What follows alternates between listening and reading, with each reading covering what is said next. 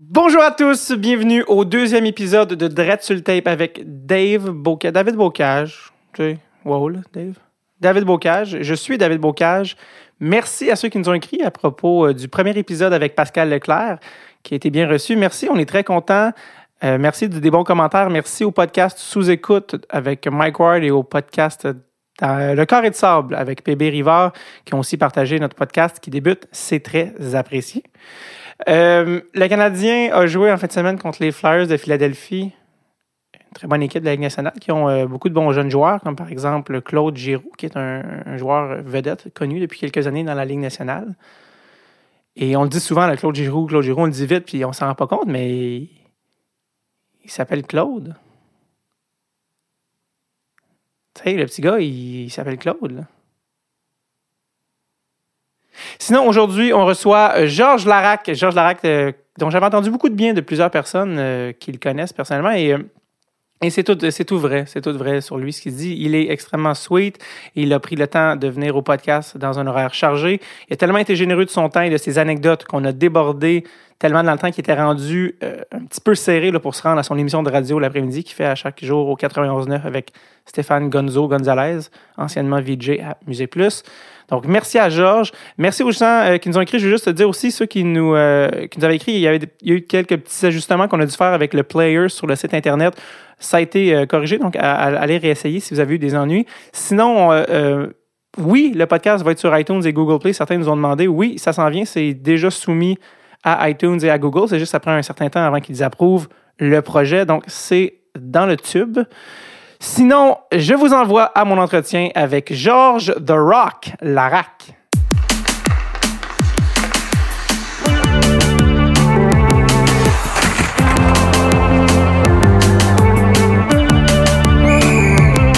Dread sur le tape avec David Bocage. Cool. merci ici, Georges. C'est vraiment cool.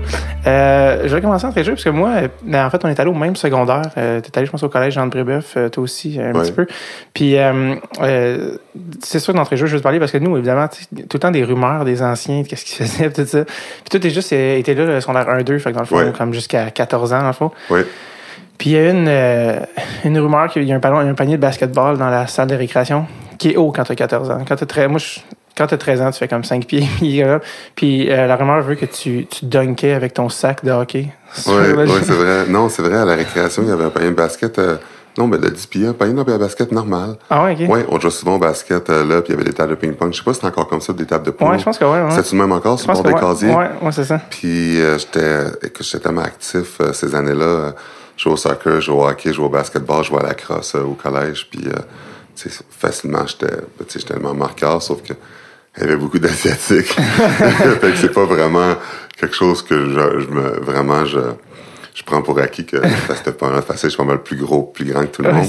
Mais j'étais tellement athlétique euh, au basket, je me, tu sais, je dankais facilement au basket, puis j'avais fait ça avec mon sac de hockey. Euh, mais c'est fou parce qu'encore aujourd'hui, les gens qui vont là-bas me le demandent. Euh, le, monde disait, hey, c'est rendu une légende urbaine. Tout le monde te demande, c'est vrai euh, que tu as fait ça. Mais oui, je faisais ça. Je mettais mon stock euh, sur une main avec l'épaule, j'allais dunker au basket avec l'autre, juste montrer l'impulsion que j'avais. ça. On n'a pas eu les mêmes 13 ans. non, ouais. euh, tu commençais à jouer, as commencé à jouer au hockey à quel âge? Ça faisait combien de temps que tu jouais? Tu, tu jouais un peu quand tu avais 13-14 ans? Ça faisait un... Euh, ouais, non, moi j'ai joué tout, en mineur, je jouais tout le temps. C'est juste que euh, à Brébeuf, il y avait des. Étant donné, vu qu'il y avait une équipe de hockey qui était là, je jouais là, mhm. mais c'était pas, le niveau était pas non, fort. Non, c'est ça, c'est pas comme la ville. Il était pas fort, puis c'est pour ça que j'ai arrêté d'aller au collège Brébeuf, parce que les études à Brébeuf, c'est tellement demandant, c'est tellement dur, je pense que tu le sais, euh, que moi, étant donné que, tu sais, dans ma tête, j'ai un jeune national, il fallait que je joue euh, Bantam 2A, tu sais, au ben niveau, récréatif pour la ville pour, pour me faire repêcher junior major, puis tu, tu, tu vas, j'allais pas me faire repêcher de Brébeuf non. junior major parce que l'équipe que le niveau de jeu c'était pas assez élevé. Donc après deux années, voyant comment le niveau y était, euh, j'ai arrêté d'y aller pour pouvoir jouer pour la ville parce que mon père m'aurait pas laissé jouer Batam 2A puis être à Brébeuf en même temps parce qu'il y a trop d'études. Donc c'est pour ça que j'ai arrêté. J'ai joué Batam 2A après puis après ça ma carrière a débloqué. Quand t'es quand es parti de Brébeuf, c'est tu ta décision, c'était tes parents ou est-ce Non non parce que ce qui est arrivé. Euh, mon, mon père, lui, il voulait pas. Mes parents, ils voulaient pas que je joue au hockey. Euh, il y avait trop de racisme. Puis, à 7 ans, quand j'étais dans la nationale, il disait c'était impossible, ça va arriver. euh, oublie ça. Euh, puis il voulait, tout- puis tous mes cousins, eux autres, qui étaient dans les collèges privés, puis eux autres, pour l'éducation, ils disaient, faut que tu restes là. Fait que moi, ce que j'ai fait ma deuxième année, euh, je savais qu'il fallait que je joue pour la ville, pour jouer Bantam de puis je savais que à Brebeuf, mon père voulait pas parce que je jouais Bantam maison, à la maison, parce que je pouvais pas jouer deux lettres parce à cause que j'étais à Brebeuf. Fait que là, ce que j'ai fait, j'ai coulé deux cours en secondaire 2 pour que mon père euh, euh, me donne le choix. Euh, que je pouvais aller dans une polyvalente normale. J'ai fait exprès de couler deux cours parce que je voulais plus aller à Brébeuf. puis ce qui est arrivé, puis j'ai jamais dit à mon père que j'ai fait ça, puis euh, mon père m'a puni énormément pendant l'année quand je coulais ces deux cours-là, puis à la manière haïtienne, tu sais, il me sais, euh, puis beaucoup d'immigrés sont élevés comme ça par la corde raide. Puis je savais que j'allais me faire battre à cause que j'avais des, pas de bonnes notes dans ces deux cours-là, mais j'ai jamais rien dit que je faisais exprès. Quand j'étais dans les cours d'été à Saint-Ex, pour les deux cours que j'avais coulés, Ouais. euh, puis là, c'est là que mon père, quand j'ai coulé les deux cours, mon père s'est dit, si c'est trop dur pour lui d'aller à Brébeuf, tant qu'à payer, ça coûtait vraiment cher d'aller là-bas, je vais lui donner le choix. Il m'a donné le choix d'aller dans une polyvalente normale. Puis il a dit, puis il savait que je voulais jouer au hockey, bien entendu, j'allais jouer deux lettres. Fait qu'il a dit, par exemple, si tu veux jouer deux lettres, faut que tu te gardes moins de 90, sinon tu peux pas jouer au hockey. J'ai dit, pas de problème. Um, puis de toute façon, quand tu vas à si on a une polyvalente normale, après, c'est tellement facile. Fait que j'ai dit, OK, à son deal. Mais quand j'ai été de faire les cours d'été, pendant les cours d'été, euh, j'écoutais rien de ce que le professeur disait. puis je faisais juste les examens, j'avais toujours 100 À un moment donné, le professeur, il a fait venir mon père pour faire les cours d'été. Il a dit, euh, c'est la règle que je comprends pas, votre fils, euh, il, écoute pas dans les cours, puis tout ça, puis c'est super facile. J'ai même, ils ont- ils m'ont même fait arrêter plus tôt les cours d'été. Parce que il n'y a pas de problème euh, de compréhension du tout. Puis c'est là que mon père a catché. Que pendant toute la, mon année en secondaire 2, j'avais fait exprès. Puis on était dans la voiture. Puis là, puis je sais pas que la conversation qu'il y avait eu avec le gars. Ouais. Puis mon père m'a dit, euh, je vais te demander quelque chose, je te promets que je te battrai pas euh, euh, si tu me dis la vérité. Puis là, tu sais, là, j'étais comme, OK. Puis là, il dit, t'as fait exprès de couler parce que j'ai parlé au professeur, il a dit, t'as pas d'affaire là. Puis j'ai dit ouais, j'ai dit oui. Tu veux pas me laisser jouer au hockey pour la ville à deux lettres, puis je veux pas aller à Brébeuf, je m'en vais dans la nationale. Puis c'est là qu'on a envahi le pacte, le pacte de OK, tu peux aller euh, polyvalente normale pour la ville, mais pas une polyvalente normale, tu dois garder une moyenne de 90 parce que polyvalente normale pour être retenu, il faut être des super bonnes notes. À Brébeuf, si tu sors de là, bien entendu, juste le nom de Brébeuf, c'est un scholarship en sortant de là. Tu peux aller où tu veux, même polyvalente normale à Anjou. C'est pas la même réputation, disons. Donc, il disait, faut que tu gardes tes 90, puis là, tu peux jouer au hockey. Fait j'ai dit, parfait. Puis là, je me suis forcé, puis euh, il y a plus de Fait que t'es problème passé du gars qui décidait de couler des cours à des gars qui avaient 90 les yeux fermés. Ouais, ouais, ouais, mais j'ai toujours été bon à l'école. Bon, tout- fait c'est pour ça que c'était pas. Moi, je, il fallait juste que je joue au hockey pour la ville. Puis je voulais rien Ouais. savoir des restants de collège privé, jouer au hockey avec des Asiatiques, puis espérer jouer en nationale. ça serait jamais arrivé.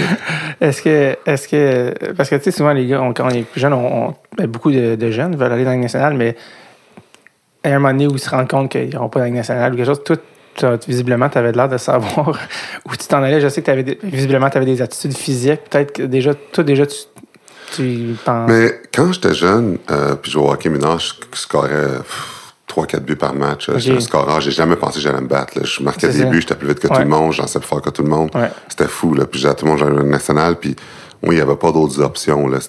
Je savais que j'allais jouer à la nationale. Ok. Puis mais même si les gens autour de moi ne croyaient pas en moi, mes parents, puis tout le monde disait que ça allait jamais arriver, moi j'y croyais. À 15 ans, il a fallu choisir entre le soccer, le football puis le hockey. Je vais aller au collège américain au football, le soccer en Europe, puis là, le hockey, mais c'était junior major où ce que je venais d'être repêché. Mais avec tout le racisme que j'avais vécu quand j'étais jeune au hockey, puis aussi parce qu'il n'y a pas beaucoup d'Afro-Américains dans le hockey, puis je voulais être un modèle pour beaucoup de jeunes minorités qui aiment le hockey, j'ai resté avec le hockey. Parce que je me suis dit, j'ai- j'aurais souffert de racisme pour rien si je quitte, puis je joue un sport qui a plein de, de, plein de noirs dans le football, puis je joue un sport de même, je serais pas un modèle. Puis même euh, une anecdote par rapport à ça, quand j'avais 15 ans, um, Danny Machocha jouait pour lui pour les Cougars de Saint-Léonard au football. Puis euh, quand, quand, quand il fallait choisir entre les sports, euh, il m'avait dit genre je, je choisis pas le hockey, il y a pas de noir dans le hockey, tu vas jamais percer. C'est impossible. Le football, c'est pour toi. T'es noir, puis garde ce sport-là, puis c'est parfait pour toi. J'ai dit non, Danny, je m'en vais dans la nationale. Oublie le football, vais dans le hockey. Puis chacun sa tête. Il disait, Georges, ça n'a pas de bon sens, tu jettes ta carrière à l'eau. Éventuellement, quand j'ai percé la Ligue nationale, lui est devenu coach des Eskimos. Ouais. C'est la Ligue canadienne de football Ouais. à Edmonton. Ouais. Donc, quand je jouais pour la liste d'Edmonton, j'ai été le voir, puis j'ai dit. Danny, est-ce que tu t'en souviens à 15 ans à la convention qu'on a eue? Puis il dit, je savais que tu allais venir me voir. Oui, je m'en souviens comme si c'était hier. Euh, je savais quand tu étais repêché par eux, puis tu lui, il a travaillé là-bas. Je savais que tu allais venir me voir. Je me souviens de cette conversation-là. Félicitations. Euh, vraiment, tu as dû montrer énormément de caractère pour te rendre là, mais bien entendu, il était fier de moi, puis il savait que j'allais aller le voir. C'était ça. Moi, quand j'ai vu qu'il arrivait à Edmonton, C'était trop beau. là, je m'en vais le voir, puis je veux voir s'il s'en souvient. C'est pas un hasard, hein, c'est ça trouvé. Ouais. Danny Machocha qui a coaché aussi après, je pense, l'Université de Montréal. Ouais, exactement. Qui coach en ce moment même, Ouais. quand il est championnat. Euh, fait que, juste pour revenir à tes parents, parce que toi, tu sais que tu disais, euh, ton père, tu sais ça, lui, en fait, il est né en Haïti, puis il est venu ici, puis toi, t'es né ici. Ouais. Fait qu'il n'a pas été nécessairement élevé dans la culture du hockey. Tu arrivé ici, puis toi, tu élevé dedans, fait que tu grandis dedans. Le hockey pour tes parents, tu sais, pour des gens qui arrivent d'Haïti, pour eux, c'était quoi? là? C'est un sport quand même un peu farfelu quand tu connais pas ça, les gars, ça glace avec des patins. Là. Mais moi, probablement, l'hiver, c'était déjà farfelu pour mes parents. Ils mettaient Ouais. deux manteaux d'hiver l'hiver. Euh, a- eux autres, ils détestaient le, le froid, puis moi, j'adorais le froid. Moi, je suis né au mois de décembre, je sors dehors en, en gogun, en t-shirt. Mm-hmm. Je déteste l'été. Moi, je suis un gars d'hiver. euh, Je mets l'air climatisé pendant l'hiver. Euh, le monde vient chez nous. Le monde vient chez nous l'été, attrape la dégrippe parce que l'air cli- climatisé est au coton. Ouais. C'est fou. Là. Moi, j'adore le froid. Je exactement comme je suis l'opposé de tous mes frères. C'est fou. Puis quand je vais à des gens, je dors chez du monde, j'ai ça parce que je suis tout le temps parce que ça fait trop chaud. Fait que déjà en partant avec la chaleur, mes parents me comprennent déjà pas, mais d'ailleurs tous mes cousins non plus. Puis par rapport au hockey, mais tu sais, tu grandis à Montréal, tout le monde joue au hockey dans les rues, fait que j'ai joué au hockey, mais c'est sûr que mes parents, eux autres, c'est soccer, soccer, je joue au soccer l'été, mais sais, il y avait pas grand conseil à me donner au hockey. Tu sais, quand t'as les parents ou dans le hockey qui gueulent après leur enfant de, de scorer, de faire ci, de faire ça, là. Moi, mes parents, c'était pas ça, là. Mon père, il étudiait, il lisait des livres quand je jouais au hockey, quand je pratiquais. Puis même que mes parents, ils venaient pas souvent. Je fallait que je demande des livres ou j'allais à l'arena à pied ou en bicycle avec mon stock sur le dos parce que il voulait pas que je joue au hockey. Puis il aimait pas ce sport-là. Puis il y avait trop de racistes. Puis il trouvait que c'était ridicule puis que ça allait m'affecter plus tard parce que je me faisais traiter de tous les noms tout le temps, tous les jours. Puis les autres pensaient que cette frustration-là, avec le temps, j'allais devenir fou. Puis moi, je, moi, je leur disais, j'avais 7 ans, là, je leur disais, je peux pas lâcher, je peux pas... Si je lâche, les, les gens qui m'ont traité tous les noms, ils vont avoir gagné. Il faut que je continue. Mais c'est quand même fou d'à 7 ans, 8 ans Ouais, de ça. à tes parents. Puis j'ai continué. Puis j'étais tout seul. J'étais tout seul. J'avais pas... Tu sais, on entend plein de belles histoires de l'amour des parents qui te supportent. qui sont, moi, c'était vraiment pas ça. Puis ça, c'est une. Puis c'est pour ça que j'ai aussi écrit un livre un jour parce que ben, j'ai écrit un livre sur ma vie en 2010 pour inspirer les gens que, tu sais, quand tu as un rêve, même si tes parents ne croient pas en toi, Ouais. si toi tu y crois, puis tu fais tout ce que tu. euh, tu, tu fonces, puis tu te donnes à 100% là-dessus, tu peux faire ce que tu veux. C'est pas parce que tes parents Mm-hmm. te croient pas que tu peux pas foncer. Fait que si. Et puis il y a des gens, c'est pas même leurs parents, il y a des gens, à cause que leurs amis les croient pas, Ouais. ils abandonnent parce qu'ils se laissent influencer par les autres. La seule personne qui peut te faire arrêter un rêve, c'est toi-même. Puis moi, c'est pour ça que depuis que j'ai 7 ans, j'ai cette euh, conviction-là, puis je fonce quand je fais quelque chose à 100 000 à Ça, ça- y en avait-tu des joueurs noirs dans la Ligue nationale à l'époque? C'était t'avais-tu- ben, ben. Non, dans mon temps, quand je jouais, il y avait Grand Fjord, puis Ouais. était mulâtre. Tu sais, je veux dire, il y avait pas Ouais, vraiment... Puis je savais que Claude Villegrain avait joué un peu, mais pas vraiment tant que ça. Pas de modèle clair. Non. Parce que tu as parlé tantôt des tes frères, des ça. moi, je- ça fait 20 ans que je écoute hockey, puis je connais euh, quand même. J'étais assez fan, je ça. J'avais aucune idée que ton frère. T'as un frère qui s'appelle Jules Eddy, Ouais, qui a joué junior majeur. ouais, ouais. Puis ton frère, là, parce que toi, je veux juste rappeler, pour ceux qui t'ont jamais vu, que tu fais 6 pieds 3. Euh, quand tu jouais 6 pieds 3, 280 peut-être? Non, non, non, je jouais à, je jouais à 6 pieds 3, 260. 260? Ouais.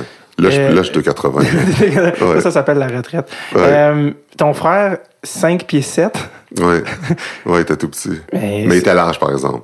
Il Il était était large, j'étais ok. costaud. Il était large, j'étais costaud. Puis il y a eu une, quand même une belle petite carrière junior. Il a joué pour. Il était capitaine des Moussettes. Ouais. Tout ça. J'avais Ouais, il est allé deux fois comme Montréal. Ouais. Il scorait pas mal de points. Non, Ouais. c'est une belle carrière. C'est vraiment un bon joueur. Il était rapide. Et c'était une bombe sur la glace, puis un agitateur, puis il jouait en désavantage numérique. Il était vraiment bon. Est-ce que, toi- est-ce que toi, tu pensais qu'il allait peut-être euh, vouloir jouer plus haut? Lui, c'était peut-être pas son rêve. Euh, parce qu'il était agitateur, il était trop petit. OK. Tu sais, si t'es 5 pieds 7, la nationale, il faut que tu sois vraiment, vraiment bon, talentueux pour percer quand t'es petit de même. Là, aujourd'hui, ça l'a changé, ça aurait été moins pire aujourd'hui, mais il a essayé un peu dans la Ligue américaine, puis à cause qu'il était agitateur, le monde sautait dessus, puis j'aimais vraiment pas ça, puis j'étais content quand il a changé de carrière, Ah, ok, puis il est devenu ouais. policier à la place. OK, ah, ok, c'est bon. Euh, euh, quand tes parents, déjà, qui sont pas fans de hockey, quand ils se rendent compte que pour que tu ailles dans la nationale, il faut que tu te battes. Tu sais, Ben, quand moi, tu vois ton enfant se battre, comment tes parents réagissent? Ben moi, euh, probablement, mais après, ben, quand j'étais repêché junior major, euh, mes parents ne savaient pas c'était quoi. Et, et mon père, j'ai dit, faut que tu viennes au repêchage parce qu'il fallait qu'il signe des papiers pour que j'aille en pension. Puis là, déjà là, lui, j'avais l'école gratuite, ok, parfait, l'éducation encore, lui parle. Lui, c'était juste l'éducation, si elle était inclue, parfait, il était bien content. Là, je joue junior major, mais il comprenait pas encore, tu sais, l'impact, ou ce que j'étais, ou ce que ça voulait dire, ou quoi que ce ouais. soit. Puis junior major, bien entendu, tu te bats pas, mais là, c'est là que la puberté te frappe, je deviens plus gros, moins vite, puis je l'amène plus comme dans l'hockey mineur. Puis là, je le sais que, que junior major, faut que je me batte pour, euh, pour me rendre là, mais je prends pas de cours euh, de, de rien là, c'est juste, je le sais, puis j'apprends par moi-même. Puis euh, mes parents, euh, c'est là, qu'ils commencent à comprendre que que j'ai des chances de Ligue nationale parce que là, à cause de ma carrure, là, les, gens commencent à parler. Là, a- mon père, mes parents entendent des choses, ils disent Oh my God, ça, se peut pas. C'est comme, c'est tellement proche. Mais j'ai commencé à me battre. Ma mère, elle détestait ça, elle aimait pas ça. Mon père, lui, tu sais, tu sais, il m'encourageait. Mon, mes parents sont en Haïti, ils se sont battus toute, sa vie, toute leur vie pour leur survie.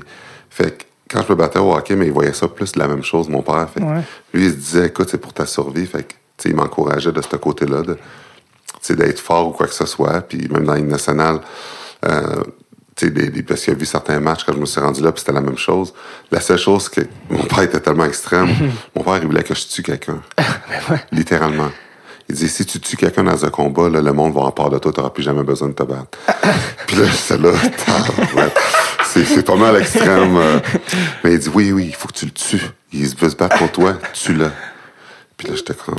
Fait que- parce que moi, j'ai toujours arrêté. Quand les arbitres rentraient, j'arrêtais tout le temps. Je frappais jamais un gars quand il était à terre dans une position vulnérable parce que, pas que je veux pas tuer quelqu'un, je veux même pas blesser quelqu'un. Ouais, c'est jamais le but.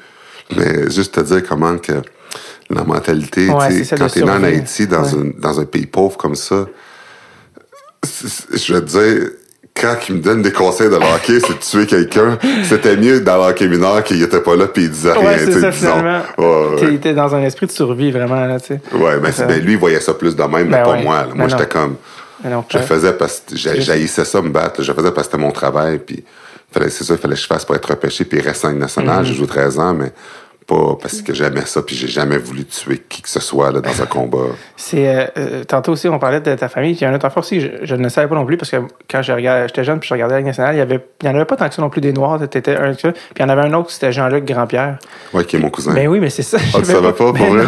Ouais. Je vois ça, je me suis dit, mais non, mais j'ai trouvé ça presque drôle dans le sens que ah, il y en a pas beaucoup les noirs, mais là en plus ils sont reliés par la Ouais, famille. Tu sais, ben oui, c'est incroyable. Euh, puis je me suis toujours demandé parce que lui aussi, Jean-Luc, je pense qu'il se battait. euh, je me souviens déjà pour Pas beaucoup. Pas beaucoup. De temps en temps. Tu sais, c'était un défenseur qui était défensif, mais il était rapide extrêmement. Puis il se battait. Ouais, il était très grand, 6 pieds 3, 6 pieds Ouais. 4. Mais il se battait de temps en temps, mais il était vraiment fort physiquement. Mais, mais c'est vrai que dans le fond, quand j'y pense, il n'y a pas eu beaucoup de monde à la nationale, mais le fait que Soyez euh, on, s- ce soit mon cousin, euh, c'est- vraiment un petit monde. Vous êtes jamais battus l'un contre l'autre? Ben non, non, non, je sais qu'il y a des frères nationale qui l'ont fait, quoi que ce soit, mais je vais pas me battre contre mon cousin. euh, je trouve ça ridicule. absurde, là. ouais. Il y a 700 gens dans la nationale. Là. Ouais. Si un gars, c'est ton cousin dans ta famille, tu peux bien euh, l'épargner. Puis de toute façon, c'était pas, c'était pas un homme fort comme moi. là. De toute Non, façon, c'était pas son rôle de faire ça. Fait que c'était pas dur de, de Ouais. se dire qu'on va jouer l'un contre l'autre. On va pas s'achaler. C'est junior majeur que tu as réalisé que. Parce que aussi, junior majeur, les gens qui t'ont juste joué dans Ligue nationale, ils ils ont pas vu peut-être tes chiffres, mais junior majeur, tu avais des très bons chiffres. là. Je veux dire, tu étais vraiment. Tu faisais des points. Tu étais un power forward Ouais. quand Ah tu étais jeune. Puis ça, les gens qui t'ont juste joué dans la Ligue nationale ne peuvent pas penser à ça. Même dans la Ligue américaine, tu as eu un demi-point par match, proche Ouais. d'un demi-point par match. C'est quand que tu as compris, non, si je veux vraiment rester en Ligue nationale, faut que je switch à. Mais- euh, à- Mais junior major, j'aurais pu jouer junior major sans me battre. Je savais que. Parce que junior major, tu sais, l'affaire, c'est que avec la puberté, j'étais plus gros que tout le monde, Mhm. donc c'était plus facile. Fait que j'aurais eu du succès junior major, même si je ne m'aurais pas battu, mais je me battais parce que je voulais jouer à la Ligue nationale. Mhm. Puis je savais que, que dominer junior major, c'est facile, 16, 17. Le monde ont 16 ans, sont tout petits. C'était des mouches à côté de moi, mais Ouais. la Ligue nationale, ça allait pas être le cas. Hein, mon style, si je me battais pas, j'aurais pas été la Ligue nationale parce que à la grosseur que j'avais, j'étais pas assez bon. J'étais pas assez mobile, assez rapide, assez agile avec le puck pour, sans un côté physique, arriver puis percer avec juste du talent. Il y en a, tu j'étais pas comme Lindros. Lindros, il avait ma carrure, mais écoute, il y avait la vitesse, il y avait les mains, c'était un des joueurs au monde. Tu sais, j'étais pas comme John Leclerc qui avait tu sais, presque ma carrure, tu sais, des gros gars de même qui se corraient, qui étaient incroyables. Ouais. Parce que ces gars-là, junior major, écoute, c'était, Lindros est sorti junior major, il a joué avec l'équipe Canada, tu sais, Ouais. je veux dire, c'est, un autre niveau. Ouais. Puis moi, avec la carrure que j'avais, il fallait que, si je voulais être repêché, parce que, encore une fois, c'était mon but, Ouais. il fallait que je me, j'a- tu sais, je me batte en plus de jouer. Puis, tu sais, je savais quand je jouais en junior major, si tu te bats, tu sais, si tu fais plein de points, puis tu te bats en plus, je savais que j'allais être repêché assez vite. Ouais. J'étais repêché presque en première ronde. Ah ouais, le- qui- quatrième choix de la deuxième ronde. C'est vraiment à cause de ironique. cette combinaison-là. C'est vraiment ironique parce que tu as été repêché en en deuxième ronde, mais dans le junior majeur, tu as été repêché en cinquième ronde. Ouais, sauf qu'à 16 ans. ok, c'est ça. Ouais, parce que junior major, il y, a deux choses. Junior major, Ok, c'est ça. j'ai été repêché après Bantam. Bantam, c'est comme on appelle le- l'âge des surdoués à 16 ans. Si tu es repêché à 16 ans, junior major, il faut que ça soit dans les cinq premières rondes. Si j'avais été repêché à 17 ans, ça aurait été différent. Parce que là, une année de plus, puis là, Ouais, ouais. 3, là, ça aurait été pas mal plus tôt. Je comprends. Mais c'est parce que j'étais repêché à 16 ans, une année plus tôt. Je comprends, Puis même, puis même que j'avais fait l'équipe à 16 ans. Mais parce que mon père, il voulait pas signer euh, une autre niaiserie encore, là. Mon père, déjà, qui me supporte pas bien, ben, à 16 ans, je fais l'équipe. Norman Flynn, c'est mon coach, euh, avec les Lynx de Saint-Jean. Je fais l'équipe. Ouais. à 16 ans. Ouais. Euh, hey, si j'avais joué une année junior major de plus en plus dans mon développement, j'aurais été encore un meilleur joueur aujourd'hui. Je vais voir mon père avec une feuille, parce que là, mon père, il sait que je suis à Saint-Jean, puis je vais à l'école, puis il est content des études. Puis je donne une feuille, puis là, ça dit comme quoi qu'il faut qu'il signe pour que je puisse jouer avec une demi-visière. Puis, euh, c- puis quand, juste avant de signer, ça dit le, le risque de jouer avec une demi-visière. Si tu- si un lancer frappé, frappe la visière, ça peut éclater, puis ça peut t'aveugler. C'est un peu comme les cigarettes, euh, tu sais, si t'achètes Ouais. un paquet que tu peux mourir. Ouais, ouais. Dans le genre majeur, tes parents, faut qu'ils signent la, la feuille de la demi-visière, puis ça dit les risques qu'il y a Ouais. si, à la place de mettre une cage, tu mets une demi-visière. Ouais. Mais personne, aucun parent, je pense, lit la feuille. Le jeune t'a dit de signer ça, tu le signes, tu donnes à l'équipe, puis là, tu peux mettre une demi-visière. Ouais, c'est ça. Un moment, mon père, il a lu la feuille, puis il a dit non. J'ai dit, je signe pas une demi-visière, tu vas jouer avec une cage. Là, j'étais là, quoi? Tout le monde a une demi-visière, j'ai major. D'accord. Moi, en plus, il faut que je me batte pour aller dans national. Je peux pas jouer avec une demi-visière, Ouais. euh, avec une cage. Il Ouais. faut que j'aie une demi-visière. Mon père a dit non, je signe pas ça, je signe pas ça. Puis là, je capotais. Là, je le dis au coach. Le coach, il dit, ben voyons donc. fait que là, il essaie de parler à mon père. Mon père, il a une tête de cochon, veut rien faire. Le coach dit, écoutez, votre fils, il fait l'équipe, là. Il peut pas le garder. S'il y a ça, il va trop se faire écœurer. Mon père a dit, non. Si vous voulez le garder, il faut qu'il mette une cage. Puis là, j'en revenais pas. J'étais comme... Fait que là, j'ai, j'ai j'ai retourné au 3 à cause de Non. ça. À cause de ça. Encore un autre blocage que je reçois de mes parents. Mais Puis après une année MJ 3, l'année d'après, là, il fallait encore qu'il signe la feuille. Mais là, j'ai dit, écoute, là, père, là, si, si tu fais pas ça, c'est fini ma carrière. Je, je retourne à la maison, là, il n'y a plus rien, là. Puis là, il l'a signé. Mais c'est la même chose, puis j'avais pas 18 ans, il fallait qu'il signe pareil. Jesus. mais j'étais vraiment pas content. est-ce que, J'étais vraiment pas est-ce que, content. est-ce que ton père est encore en vie aujourd'hui? Ouais, mais, Est-ce est-ce ouais. que quand tu parles de ça, quand tu penses à ça, tu dis comme, ah, est-ce que vous en reparlez des fois? Ben de... oui, puis c'est ça. J'ai une tête de j'ai une tête de cochon aussi, ça retient de lui là. Ah ouais. Mais quand je parle de ça, il dit euh, ça t'a pas vraiment affecté, t'as joué 13 ans en Ligue nationale. Fait que tu sais, c'est comme là ça m'enrage! Ouais, parce que ça. là, j'arrête encore meilleur, j'aurais joué plus. Hey, une année de développement de plus, junior majeur, ça aurait été juste au point de vue hockey, ce que ça aurait pu faire, c'est encore mieux. Ouais. Mais en tout cas, tu sais, je peux pas vraiment. Puis j'ai joué 30 ans nationale en même temps. Fait que tu sais, c'est sûr de, de dire, en- de, de chialer en même temps puis de dire, Ouais. t'as ruiné ma carrière. Tu sais, 13 ans, c'est Ouais, ouais, énorme. Fait que je me compte choyer quand même. Quand tu étais junior, tu as joué pour. Tu as fini avec euh, Granby. Ouais. Tu as joué avec Granby, puis vous avez gagné la Coupe Memorial. Puis euh, le coach, c'était un certain Michel Terrien. Ouais. Puis il y avait Francis Bouillon dans l'équipe. Ça, c'était quand même, un- quand même une équipe tu sais, de, de gars que tu as vu percer plus tard. Puis ça, c'était comment. Il était comment Michel Terrien à ce moment-là? C'était quoi son style de coaching, ses forces, un peu? ça? Ben, moi, quand je suis arrivé là-bas, on avait une équipe étoile. Écoute, Daniel. Gonneau, Benoît Graton, Francis Bouillon, Jason Doig, tout le monde qui était là. Écoute, on avait une équipe. On avait la meilleure équipe de la Ligue de loin, la meilleure équipe de la Ligue canadienne. Je pense cette année-là, on a eu un record qu'on a encore aujourd'hui. Je pense qu'on a perdu 11 fois en comptant les séries puis la Coupe Mémoriale. La saison régulière, les séries et la Coupe Mémoriale, c'est fou. Un record, je pense encore, qui, tient aujourd'hui. Plus que 70 games, là. Non, non, ben Ouais. ouais, on a joué, euh, si tu comptes tout ça, là, c'est peut-être 90 games, une, affaire, une affaire de fou, là. On perdait jamais. Puis, euh, vraiment, tu sais, j'avais déjà entendu plusieurs rumeurs de Michel Therrien avant dans le passé, mais quand t'as une équipe qui gagne tout le temps, j'ai jamais vraiment vu euh, fâché euh, junior majeur parce qu'on était trop fort, on était Ah, trop bon, tu ça. sais. Fait que, tu sais, oui, il était sévère, mais on gagnait tout le temps. OK. Fait que beaucoup étaient axés sur la discipline, mais Mhm. moi, j'étais arrivé en plus, puis à la limite de transaction, puis il restait juste quelques mois. OK. à la saison, puis après, c'est série avec Montréal. Fait que, tu sais, dans ce temps-là, en plus, tu peux, tu peux, tu peux pas être aussi dur sur les gars parce que la saison, tu sais, les séries, elles commencent, puis tout ça. Ouais. Puis, puis les pratiques peuvent pas être aussi dures parce que là, tu peux pas te fatiguer pour ce qui se reste, qui, ce qui reste, qui est encore plus grand. Donc, non, c'était le fun. Il était intense, mais tu sais, c'était que j'ai gagné avec. Là. Ouais, c'est comme euh, euh, lui, partout ce qu'il allait, il a gagné. Puis euh, avec euh, la façon qu'il a coaché cette équipe-là, quoi que ce soit, mais c'est grâce à lui que, en gra- grande partie grâce à lui qu'on a gagné la Coupe Memorial. Il était capable de garder une équipe d'étoiles, de se tenir ensemble, puis de, de continuer à travailler, puis de se donner énormément. Parce que c'est pas parce que tu as une super bonne équipe sur papier que nécessairement tu vas gagner. Puis lui a soutenir tout le monde le concept famille avec les frères Morissette, puis ça a marché. Euh, quand quand tu as fini ta carrière junior, ça a fini quand même assez, justement assez bien. Tout Memorial, tu t'es mis en valeur. Puis là, justement, tu sais, tu t'es montré que tu étais capable de te battre, puis tu es capable de jouer. Fait que toi, déjà, tu te dis, tu sais que tu vas être repêché en Ligue nationale à ce moment-là, j'imagine? Oui, mais non, je l'ai repêché juste avant la Coupe Memorial. J'ai Ouais. été repêché une Ok. année avant, Ok, en donc c'est l'année 95. avant, ok. Ouais. Après, j'ai eu trois années junior, euh, jusqu'à 19 ans dans le fond, mais à 20 ans, je jouais la Ligue américaine. Euh, ma deuxième année junior, j'ai joué avec les Lynx de Saint-Jean. Ouais. Puis c'est là que j'ai eu une super bonne année, ma deuxième année junior. Puis c'est là que j'ai été repêché en deuxième ronde. Exact. Puis cette, cette année-là, les Lynx de Saint-Jean ont été vendus à Rimouski. Léogui avait gardé euh, trois joueurs dans la transaction quand il avait vendu euh, à Rimouski, dont moi et euh, Frédéric Barbeau puis quelqu'un d'autre, je me souviens plus. Puis parce que Léogui, lui, avait vendu à Rimouski pour acheter le Titan de Laval. Fait que j'étais rendu au Titan de Laval. Puis Ouais. le Titan de Laval allait nulle part. Fait il m'a vendu à Saint-Hyacinthe. Puis le Saint-Hyacinthe, par la suite, euh, m'ont vendu, puis ils m'ont échangé à Granby. euh, C'est là que j'ai comme Montréal. Mais au moins, c'était le fun, parce que Saint-Hyacinthe m'ont donné le choix entre Granby et Hall. J'ai choisi Granby à cause de Jason Dog, puis Bouillon, que j'avais parlé au téléphone, qui dit ah, viens avec nous autres, on va gagner. Puis, Comme de fait, de gagner. Ouais. Puis le, le, le, le repêchage en Ligue nationale, euh, justement, tu as eu ta bonne, ta bonne saison, tu sais que tu es capable de te battre, t'es gros. Là, tu sais que là, à ce moment-là, dans la nationale, les gens t'ont vu. Le repêchage, c'était où? C'était où, toi, ton année Le, le repêchage? repêchage national, c'était euh, à Edmonton. En Fait que- plus? Fait que tous les choix d'Edmonton qui euh, se faisaient repêcher se faisaient applaudir, le monde capotait. Puis euh, c'était vraiment hot. C'était, écoute, je n'oublierai jamais cette journée-là. Euh, tu sais, quand tu fais repêcher, c'est le début de- d'une carrière. Puis surtout en deuxième ronde, c'était assez vite. J'ai même failli partir en première ronde avec des trois. Ça l'a passé à un bout. Je suis content que ça a été, euh, je, je- je suis content que c'était Edmonton. Puis, euh, Pour- Pourquoi Détroit, dans le fond? Parce que, parce que Détroit, des- non, c'est mon agent m'avait mon agent m'avait dit que Détroit, euh, il était vraiment il était à la recherche de l'homme fort parce que dans ce temps-là, il y avait plus euh, il y avait plus personne pour le protéger. ouais, c'est non, il était plus là. Alors euh, ça avait passé très très très proche. euh, mon agent m'avait dit, puis moi j'étais comme OK, Détroit, tu sais, c'est Jouer avec Steve une équipe qui a toujours été Ouais, incroyable. c'est Les attentes, Steve Eisenman était là.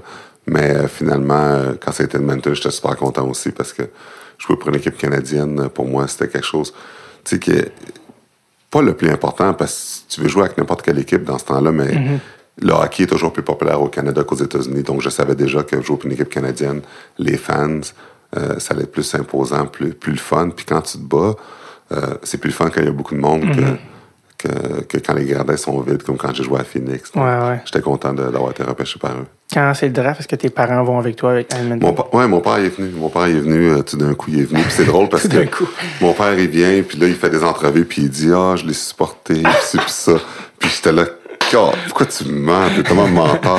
Fait que si on écoute des entrevues que j'ai faites dans le temps, puis qu'il il a fait, t'entends que lui qui dit que c'était le père parfait qui était là, puis il m'a supporté, puis moi, j'étais comme Juste toi en arrière. pas en tout, j'étais tout seul. Le gars fait, que, pas c'est- voulu. fait que là, à un moment donné, ce qui est arrivé, c'est que là, il y avait trop de contradictions. Puis là, j'ai dit, là, là, ça n'a pas de bon sens, là. Tu vas-tu dire la vérité? Fait qu'à un moment donné, il a dit, là, il a avoué, il a dit, non, je voulais pas qu'il joue, il y avait trop de racisme, puis tout ça. Puis genre, j'ai une tête de cochon, puis, euh, il a joué pareil, puis il a forcé. Puis ce que, je suis content, c'est que l'année passée qu'on a fait trajectoire RDS, il a avoué dit la vérité. Il a dit que, il a vraiment fait ça tout seul, euh, je l'ai pas supporté. Puis parce que c'est la vérité, dans Ouais. le fond. Mais tu sais, je comprends que comme parent, euh, quand les médias viennent te parler, puis tu sais comment, la première fois de dire que non, euh, je voulais pas qu'il joue, puis il s'est rendu au plus haut niveau. Ouais, euh, c'est ça. Parce que De de j'ai jamais entendu, moi, en tout cas, une histoire de quelqu'un qui s'est rendu dans le national qui dit, ah, que mes parents, merci mes parents, papa, maman, euh, qui remercie ou quoi que ce soit. J'ai jamais entendu une histoire d'un, enfant qui a fait ça seul sans que ses parents le supportent. Ouais, même quand rare. je pense à ça, c'est surréel. Ouais, c'est ça. Toi qui es maintenant un parent aussi, hein, c'est Ouais. ironique. Mais ton père qui voulait pas signer la demi-visière, qui dit ouais, ouais. c'est vraiment drôle. Euh, euh, quand tu t'es fait, ça, t'es, rentré à Edmonton, ton père devait être content quand même quand t'as été repêché. C'est quand même une, journée assez incroyable. Ouais. Après ça, tu, euh, tu montes à Edmonton, puis euh, euh, te souviens-tu, c'était qui, contre qui ton premier combat à vie? Ouais, je me souviens, c'était contre Frédéric Odouya. Euh, je jouais contre les clubs, les clubs écoles des Sharks de Saint-Nosé. Non, pas le club école. Je jouais un match sur concours contre les Sharks de Saint-Nosé. Ah, c'est ça. Puis Frédéric Odouya était là. Il y avait Dave Brown aussi, mais j'étais là. pff, Dave Ouf. Brown il a cassé la face à Odouya. Ah, Je me battais avec l'autre recrue à ça. la place. J'avais, la chienne, là. Je, je capotais, j'avais 18 ans. Là, j'avais plus de visière, j'avais plus rien. Puis dans le géant majeur, on limait nos visières, genre, pour se protéger la face. Ah ouais, hein? Là, j'avais rien, j'avais pas de visage, j'avais rien. Puis je me disais, je me bats contre lui, il va casser ma face aussi. Ah fait que j'étais battu contre un autre recrue. Puis euh, Frédéric Odouya, puis tu sais, ça avait super bien été. euh. puis après le, le match, là, le- l'entraîneur il m'avait rencontré, puis il avait dit, Georges, on pense te faire commencer à Edmonton. J'avais 18 ans. J'avais tellement peur que moi, j'étais là, non, non, je veux pas, je veux pas. J'arrêtais pas de penser à Dave Brown.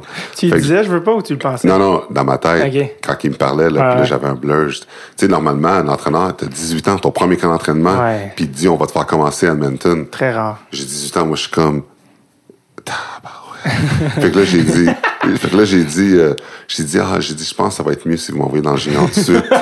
euh, pour que je puisse améliorer mon patin. Puis ça, j'ai jamais dit parce que j'avais peur. Ben oui. Mais c'est quand même fou de dire ça pareil. Ouais, j'ai dit, non, non, non, c'est mieux. Puis là, il était surpris. Il m'a dit, OK, je respecte, je vais être plus prêt encore l'année prochaine, mais c'était pas ça, là, parce que j'avais la chienne, puis je pensais même pas être capable de, de me battre, de faire ça, parce que j'avais des images de Dave Brown dans ma tête, puis je me disais, Hey, je commence à 18 ans, là, c'est pas des recrues comme Oduya, je vais me battre contre, c'est contre des gars comme Dave Brown, puis ils vont me tuer. Ben ouais. Puis non, moi, je puis dans junior, tu sais, ça va être facile. Contre des gars à 16 ans. 19 ans, Ouais, c'est ça. je suis plus gros que tout le monde, je vais pro- probablement avoir une chance de gagner la Coupe Memorial. Ah ouais. Fait que, puis on l'a gagné aussi. Ouais.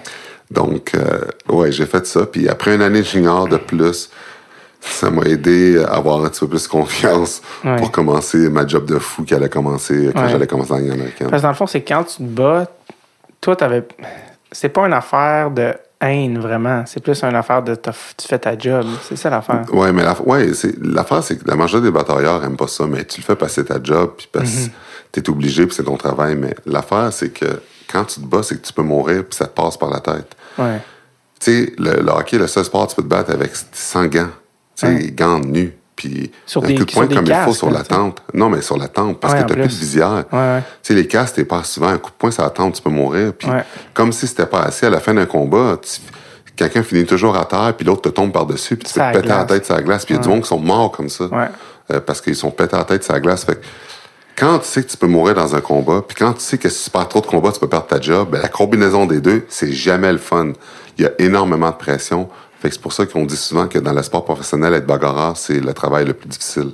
C'est. euh, il y a eu beaucoup de documentaires sur les Last Gladiators, sur les, justement sur les batailleurs, puis ce en font, puis ça vient avec beaucoup d'anxiété. C'est des gars qui beaucoup de stress, y a beaucoup, ça mène beaucoup à des dépressions, surtout avec les coups à la tête, il y a beaucoup de consommation, de dépendance, de drogue, d'alcool. Toi, t'as, je pense, jamais eu de commotion. c'est Non. ça?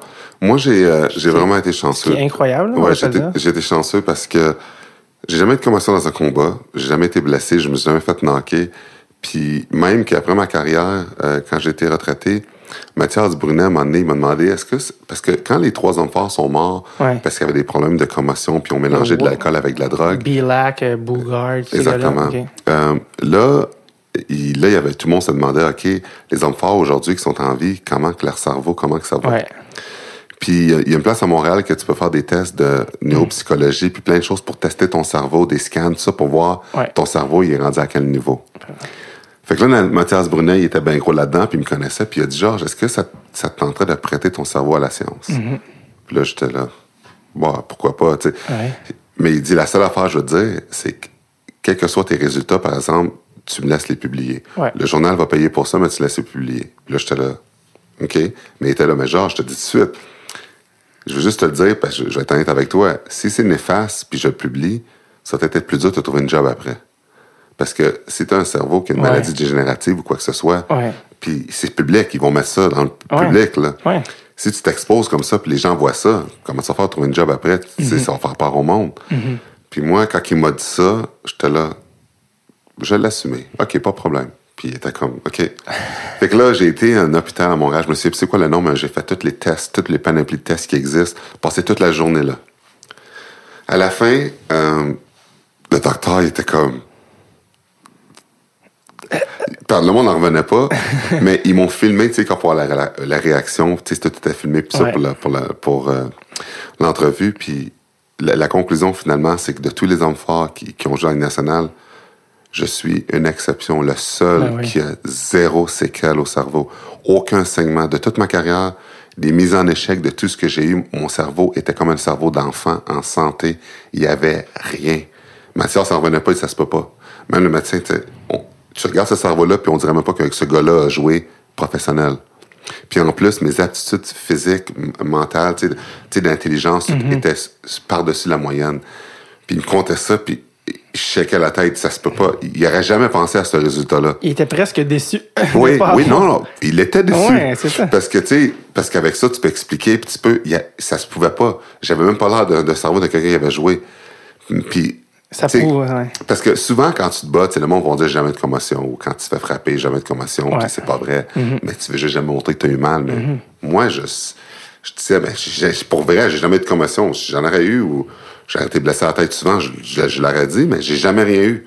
Mais les résultats le montrent. Fait que j'en revenais pas. Fait que c'est vraiment, ce qui est peut-être plus étant national, c'est que le fait que j'ai, j'ai- j'ai- parce que même ceux qui se battent pas, Ouais. quand tu te fais frapper, là, oui. le whiplash que ça donne, oui. ça, ça- ça- ça donne quelque chose au cerveau quand même. Mm-hmm. J'ai rien. Le cerveau d'enfant, tu sais, c'est comme, Incroyable.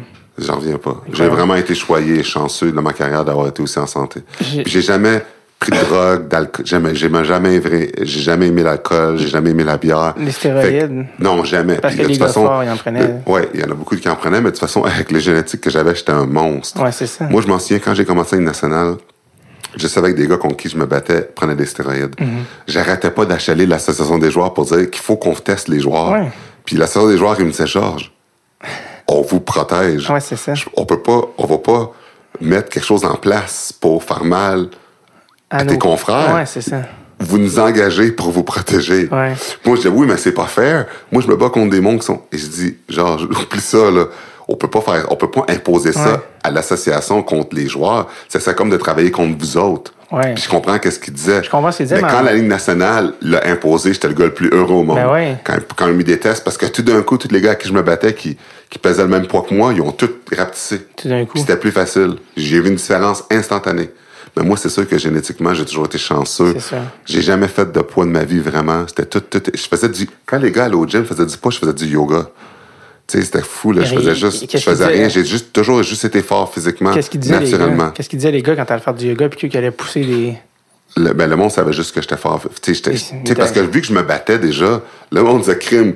Qu'est-ce que, qu'est-ce, puis tu sais, j'étais super respecté, je perdais jamais. Ouais. Il disait, si, si, si, pour être fort demain, il faut qu'il fasse du yoga, mais reste là-dedans. Ouais, c'est ça. Tant que parce ça marche. Parce que d'un autre côté, euh, génétiquement, je suis tellement chanceux que si je faisais du, si je fais des poids pendant deux mois, je ressemble à un bodybuilder. Je peux facilement, là, Mm-hmm. devenir un monstre. Puis là, oublie ça, là, tu sais, avec le hockey, j'ai pas besoin de devenir plus gros que ça. Non, ça. Mais c'est juste, tu sais, je- si je fais 50 push-ups trois jours de suite, le monde va me dire, hey, qu'est-ce que t'as fait, qu'est-ce que t'as pris?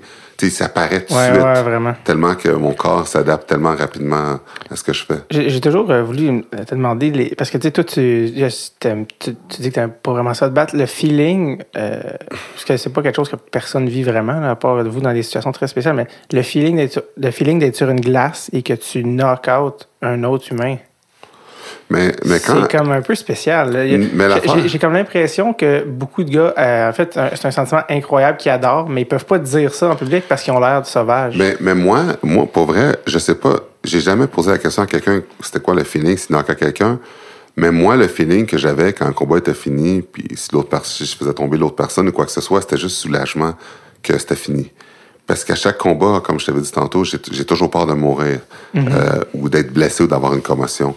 Fait que quel que soit le résultat, comme un combat y arrive, de toute façon, quand tu te bats, t'es pas conscient de ce qui se passe parce qu'à cause de l'adrénaline, c'est comme ça passe tellement vite, tu sens Ouais. rien, tu vois rien. Ouais, ouais. Puis à un moment donné, c'est fini. Puis même des fois, tu black out, puis tu te souviens de rien. T'es souvent des punitions, là, tu regardes combien de temps qu'il reste à la punition, là, puis tu te dis, qu'est-ce qui vient d'arriver? Puis il faut que tu regardes le combat dans une vidéo pour voir qu'est-ce qui est arrivé, parce que tu te souviens plus de rien tellement pas là, ouais. que l'adrénaline, elle est là. Fait que moi, quand c'est fini, quel que soit le résultat, euh, c'est juste un soulagement. Je suis juste, puis c'est fini. Puis écoute, j'ai fait ça 150 fois dans ma carrière, fait à chaque fois, ça fait la même affaire. C'est jamais un sentiment de, Yes. de- sans- le but du hockey, c'est de marquer des buts. Fait que Même si je knock quelqu'un, ça fait ça me donne pas une, il y a pas de ceinture euh, Ouais, ouais. de, heavyweight, tu sais, dans le hockey. Fait que, ça m'a jamais donné un sentiment comme ça par rapport à ça. Euh, pendant que tu étais avec les Oilers, moi j'avais entendu une anecdote qui me faisait vraiment rire où tu avais, déjà fait une joke à Peter Sikora, parce que Peter Sikora il disait ah, C'est un gars un bon joueur, Peter Sikora, pour ceux qui s'en souviennent pas, c'est un, un- un joueur qui, a- qui a joué dans la Ligue nationale longtemps, puis il avait jamais fait de tour du chapeau, puis à un moment donné, il t'a dit Peter, même moi j'ai fait un tour du chapeau. puis apparemment, puis c'est vrai, tu as fait un tour du chapeau, c'est Ouais. quand même rare les, les, les enforcers qui ont fait des tours de chapeau. En, le- j'ai- parce que j'ai été regarder, il y a une vidéo Ouais. sur YouTube qui s'appelle euh, Larac Hat-Trick. Puis c'est le ton tour du chapeau le 21 février 2000. Écoute, genre, j'ai jamais vu quelqu'un heureux comme ça de toute ma vie. Non, mais c'est parce un tellement incroyable. mais, mais c'est fou l'affaire de. Comment t'as su l'affaire de Peter Sikora? Écoute, j'ai aucune idée de où j'ai entendu ça, mais Ouais, je me vrai. souviens de ça. Ouais, il y, a- il y a tellement super bons joueurs qui en ont jamais eu. C'est pour ça que des fois, je taquinais du monde par rapport à ça. Mais moi, c'est juste que, tu sais, quand t'es un homme fort autour du chapeau, tu sais, la seule façon que je pensais pouvoir en faire, c'était au Nintendo. Mais, euh, mais ça à glace, j'aurais jamais pensé euh, pouvoir faire ça. Puis surtout à Edmonton. Puis la raison pour laquelle j'ai capoté là, dans ce match-là, pour les gens, si vous, si vous voyez les highlights, c'est que le- on joue contre Los Angeles à la maison. Ouais. C'est un match pour être premier de la division. Je me bats dans ce match-là, puis j'ai deux buts. Il reste euh, une minute, je sais pas moi, une minute et demie au match. Puis là, il- eux autres, ils enlèvent leur gardien de but, puis c'est 4 à 3 pour nous autres. Quand ils enlèvent le gardien de but, le monde à Edmonton commence à chanter mon nom pour qu'ils mettent sa glace que je marque contre, euh, tu sais, dans un filet désert. Ouais. Là, pendant que le monde chante mon nom, l'entraîneur me regarde, c'était Lowe dans ce temps-là, il dit... Non, c'était Kevin Lowe, excuse-moi. Il me regarde, dit... Georges, on peut pas te mettre. C'est important. Oh, il faut mettre la ligne défensive parce que c'est pour être premier de la division. Puis, oh, je suis désolé, euh, je sais que t'aurais aimé ça. Puis moi, j'étais comme... Ah, Colin. je capotais parce que j'étais là, il met moi sa glace, J'ai jamais joué, tu sais, dans un sais, pour un filet désert, pas des avantages de même, c'est jamais, mais Ouais. j'étais là, ah, c'était ma chance. Puis là, on marque. Dans le filet désert, c'est 5-3, il reste 30 secondes à la game. Puis là, sais, je suis comme, je suis sur le banc, je suis content, on a marqué, Ouais, ouais. on gagne. J'ai quand même deux buts, une bataille, Ouais, c'est un match qui est parfait. Là, il met sa glace avec ma ligne pour finir la game, puis il reste 30 secondes à la game. Fait que, tu le monde, il chante mon nom, puis tout ça. The Fait Rock, c'est ce qu'il disait? Ouais, il m'appelait comme ça. Le monde m'appelait The Rock. Puis il mettait la tune du wrestler The Rock quand je faisais un but. Fait que là, il reste 30 secondes à la game. Le puck s'en va dans leur zone. Puis un moment donné, je reçois une passe. Puis je sais pas pourquoi j'ai fait ça. J'ai jamais fait ça de ma vie. Je suis devant, le- devant, il y a un défenseur devant moi, puis le goaler il est après. Je reçois une passe, je fais un spinorama, un spinorama à la Denis Savard devant Ouais. le défenseur. Ouais. Je me retrouve tout seul devant le goaler. Ça, j'ai essayé de faire ça peut-être mille fois après, j'ai jamais été capable. Cette fois-là, c'est comme s'il y avait quelque chose qui m'a donné la force, je sais pas c'est quoi, mais j'ai fait un mot que j'ai jamais fait. Je fais un spinorama, ça marche. Devant le goaler, je fais un backhand, puis je marque. Parce que je m'en attendais pas, parce que je savais même pas qu'il reste encore du temps, à, à cause de tous les éléments qui sont arrivés. Tu sais, quand tu t'en as pas à quelque chose, puis ça Ouais. arrive, puis je réalise, le monde, il pleurait d'un stand. le monde, il capotait. C'est comme j'avais gagné la coupe. Fait que c'est comme je suis devenu fou, là. Puis je suis parti. Parce qu'il y a un goaler d'un net, là. C'est pas un empty net. Ah, si j'avais remarqué dans un empty net, j'aurais été content, mais c'est pas la même chose. Ouais. Mais là, je m'en attends pas. Il met puis finit la game, puis je pense même pas à ça, puis je fais un move de fou. Le, le plus beau but de ma carrière, c'est le troisième but de mon tour de chapeau. Là, j'ai fait la glace au complet. J'ai Ah patiné plus vite que j'ai jamais patiné. Je suis parti comme un malade. puis le monde capotait. euh, le monde, capotait. Ah, les, gars dans mon équipe. Euh, tout le monde devenait fou. Puis même après la game, deux heures après la game, j'étais encore habillé avec mon... J'ai tellement fait d'entrevues que j'étais en- deux heures après la game, j'étais encore habillé. Les gars étaient tous partis déjà, puis j'étais encore habillé avec tout mon stock à faire des entrevues. Même Wayne m'a appelé. Wayne Gretzky m'a appelé, il jouait Euh, plus, il m'a appelé, puis il m'a dit, Georges, il t'en reste 49 pour battre mon record. En anglais, là, Ouais. c'est juste te dire comment c'était gros, là, que ouais. le monde de partout, tout le monde parlait de ça. Puis, à cause du fait, tu sais, le chaud, le froid, vu que j'ai gardé mon stock tellement longtemps après pour faire des entrevues après, Ouais. que le lendemain matin, j'avais des que je ne pouvais plus bouger parce que si tu gardes ton stock trop longtemps avec le chaud, le froid, mais j'avais des spasmes, fait que j'ai pas pratiqué le lendemain. puis là, tous les gars dans l'équipe me taquinaient parce qu'ils disaient, ah, tu scores trois buts, puis là, tu pratiques pas. Ouais, c'est ça. fait que les gars, ils faisaient des jokes, quoi que ce soit, mais j'avais vraiment des le- Puis le surlendemain, après, j'ai été correct, mais j'avais tellement gardé mon stock longtemps mouillé que ça Incroyable. en donnait des spasmes. Mais écoute, c'est une journée, j'oublierai jamais. À Edmonton. Tout le monde avait pitché des, euh, des casquettes sur la patinoire. Je regardais ça, puis c'était pour moi. là, J'en revenais Incroyable. pas. Puis j'ai un trophée encore avec euh, les trois pucks dessus euh, pour le premier, euh, premier et seul. Bien entendu, c'est ça le seul. Il faut pas trop en demander. Taux de chapeau en carrière, Edmonton, devant mes fans. Incroyable. Puis j'ai même une, euh, un tableau euh, de- de- d'une chaîne de radio qui, qui s'est promené euh, dans le stationnement où ce que tous les fans étaient pour faire signer félicitations, je l'ai encore, euh, où ce que les gens me félicitent de mon taux de chapeau, puis les gens pleuraient, là. C'est tellement qu'ils étaient émus que ça m'arrive, tellement que j'étais proche des gens, de la population, de la communauté. Ouais, C'est un moment que j'oublierai jamais. S'il y en a qui ont une journée B-, aller sur YouTube, voir Georges Larac marquer trois buts, ça donne le goût, ça donne le goût de se lever. Mais, mais, ce qui est fou là-dedans, c'est qu'aujourd'hui, tu sais, quand je dis que j'ai déjà fait un tour de chapeau, quand les gens me, tu sais, quand on parle de hockey, les gens, il y en a, il y en a qui me croient pas. Puis je suis tellement content quand le monde me croit pas, parce que quand ils me croient pas, je suis comme, va sur YouTube. Ouais, c'est ça. Maintenant, tout est enregistré, fait que, tu sais, c'est comme, c'est pas comme si je pouvais mentir. Non, à voir que je peux inventer que j'ai fait un tour de chapeau dans la Ligue nationale, puis tu vas pas aller checker. Ouais, c'est ça. Fait que là, il y en a, il y en a encore aujourd'hui qui me croient pas, puis là, ils tu Puis là, ils voient, puis là, ils sont comme, oh my god. Incroyable. Quand tu étais avec les Orders, je vais aussi en parler parce que c'est un, euh, c'est un. euh, En 2006, vous avez fait un Cup Run jusqu'en finale de la Coupe Stanley. À ce jour, c'est un de mes euh, playoffs préférés. Je, me, je, je sais que je, je te vois ta face, t'as encore, encore, encore mal. Je veux pas, je veux pas rouvrir une plaie. Ouais. Mais en plus, en ce moment, on est, euh, on est dans, dans la chambre ici. Je l'écoutais en bas au sol. Je, je me souviens encore de quand Fernando Pisani a marqué en, en overtime, en désavantage numérique. Ça, ça arrive pas, en passant, là, en overtime, en désavantage numérique. Quand tu es face à l'élimination, c'est catastrophique. là. Je, je voyais déjà, je voyais déjà la game finie. Regarde, la table qu'il y avait devant moi, là, je l'ai flippé à l'envers quand il a scoré. J'étais complètement euh, fou. C'était euh, c'était incroyable pour ceux. euh, ceux qui s'en souviennent pas, j'ai fait imprimer le roster là, de l'équipe parce que c'est une équipe qui est comme restée ensemble vraiment pas longtemps parce qu'il y avait beaucoup d'agents libres. Sur l'équipe, il y avait toi, Marc-André Bergeron, euh, Alex Chemsky, Mike Pekka, Chris Pronger qui était le chef, un Ouais. peu, Dwayne Rollerson au sommet, Sergei Samsonov qui a, avant les Canadiens, c'est Ryan Smith euh, dans son prime, Spacek, Jared Stoll, il y avait Jason Smith. Vous aviez une équipe, euh, il y avait peut-être pas de, à part Pronger de superstar, mais c'était une, tu sais là, une équipe qui se tenait, genre. Puis euh, vous êtes rendu en game 7 contre les contre les Hurricanes, mais c'était vraiment toute une, une cup run. Puis là, je, je vais pas, je vais pas te donner du temps juste pour. euh, j'ai l'impression que je te torture plus je parle, mais c'était vraiment. Juste, parle-moi de cette finale-là. Je sais que t'as pas joué toutes, toutes, toutes les games des séries, là. Euh, Ah, j'ai joué la majorité des games. Ouais. J'ai juste pas joué la première ronde ok, contre. Détroit parce que c'était une équipe pas mal avec des joueurs étoiles ou tout ça. C'était pas une- vraiment physique. Ouais. Mais j'ai joué les autres. La seule chose par rapport à ça, c'est que mon pire souvenir dans une nationale, tu sais, c'est ah, c'est ça. c'est parce que c'est le meilleur puis le pire en même temps. Parce Ouais. que c'était écœurant se rendre jusqu'en finale de la Coupe Stanley. Mais tu sais, quand t'es jeune, tu joues hockey dans la rue. Mm-hmm. Tout le monde dit toujours, ah, septième match, la finale Ouais. de la Coupe Stanley, puis euh, là, on va, tu sais, on joue pour ça, puis on gagne, tu sais, admettons.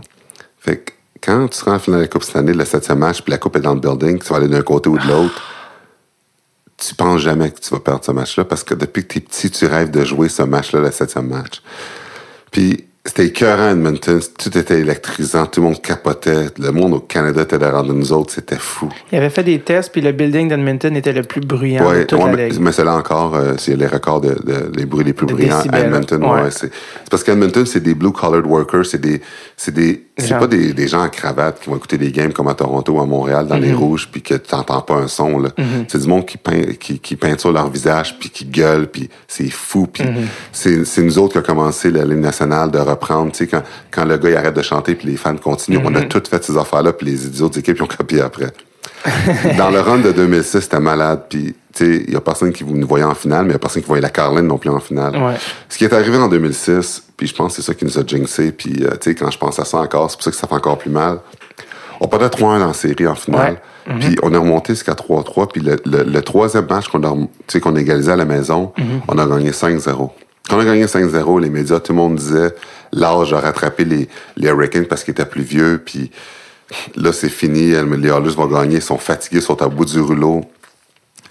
Je me souviens, euh, le septième match avant de partir à la, à, à la Caroline, il y avait un deuxième avion qui partait après nous autres. C'était toute la famille, les blondes, puis tout le monde, puis des caisses de champagne qui venaient en Caroline, l'avion après nous autres pour célébrer par la suite. Puis euh, les gars, dans- avant la game, avant la game 7, les gars parlaient dans la chambre qu'est-ce qu'elle allait faire avec la Coupe Stanley, puis toutes ces Ah, choses-là. non. Moi, je me souviens comme si c'était hier. Dans votre chambre, Le- on était tellement détendus, mais trop. OK. Puis quand on a perdu ce match-là, là, je m'en souviens deux heures après la chambre, deux heures après la game, on était tout habillés encore, là, puis on pleurait euh, dans le banc, on pleurait dans la chambre. On était tout habillés, puis on capotait. Puis on était tout habillés, puis quand on est allé à la réception, après ça à l'hôtel, il y avait toutes les caisses de champagne qu'on avait achetées, puis tout. Puis les gars étaient tellement fâchés, je m'en souviens, ils pétaient ses murs de l'hôtel. Tu sais, puis, puis je sais que c'est- mauvais pardon, Ouais, c'est ouais. con à dire, mais c'est vraiment ça qui est arrivé.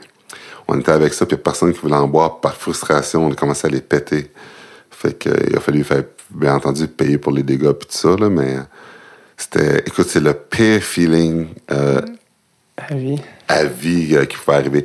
C'est mieux de pas faire les séries que de perdre ouais. match numéro 7. C'est, fou, ce feeling-là. Là. Encore aujourd'hui, là, tu sais, les gars, quand on se voit des fois, là, puis on n'a même pas besoin d'en parler, on fait juste regarder, puis... on était tellement proches. Ah non, ça, c'est- Ryan Smith, on aurait dû gagner. quand Ryan Smith a pris sa retraite il y a deux ans, euh, ou quelques années, ça fait déjà euh, dix ans de ça, Ouais. Ryan.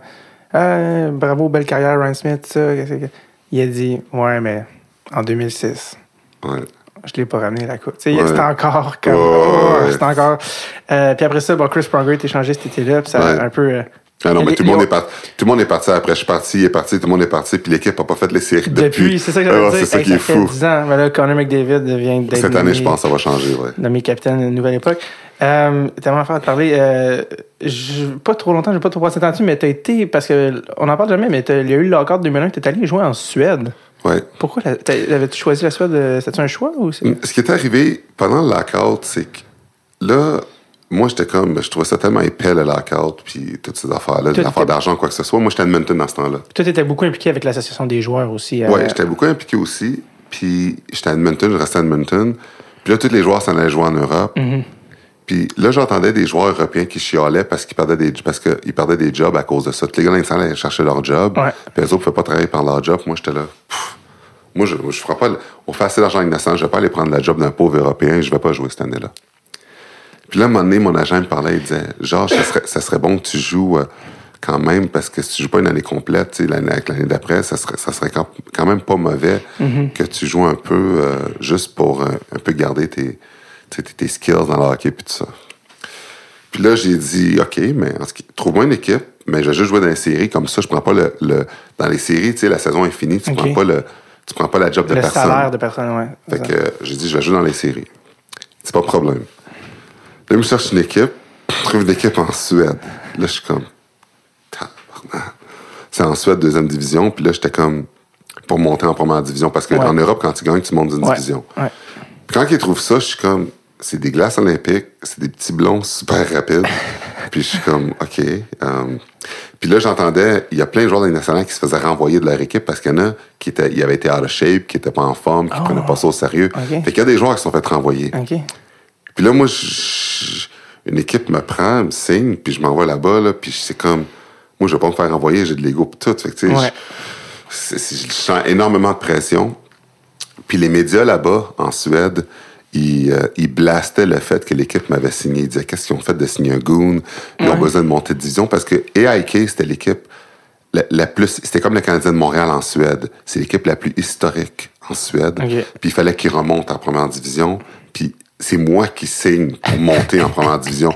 Moi puis Mathias Nordstrom, qui est, euh, Ouais. que j'ai une nationale défenseur. Ouais. Puis c'est nous deux qui montent. Puis Mathias Nordstrom, c'est un bon défenseur, c'était une bonne acquisition. Mais moi, je me faisais blaster dans tous les médias suédois, mais je savais pas ça. Je l'ai juste su vers la fin.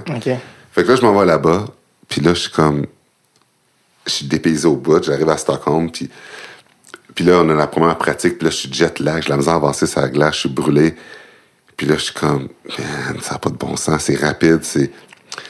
Finalement, après la, la première journée de pratique, euh, là, on, on a une game, tu sais, il reste trois games fin de la saison, je marque un but euh, dans la game, puis tu je capote, j'en reviens pas que je marque en, en Suède ou tout ça, mais finalement, en tout cas, pour faire une histoire courte, avec les séries puis tout ça, j'ai marqué à tous les matchs. Oui, gars, je l'ai ici. puis- Euh, Quand t'as fini puis- la saison, t'as fait 4 buts en 3 games, puis dans la série, t'as fait 12 points en 10 games. Ouais, fait que j'étais l'MVP, on a gagné, on a monté d'une division, mais les, tous les journaux en Suède se sont excusés par la suite de tout ce qu'il avait dit quand il avait dit que j'étais la pire signature, Ouais. parce que le monde me disait que c'était la meilleure signature.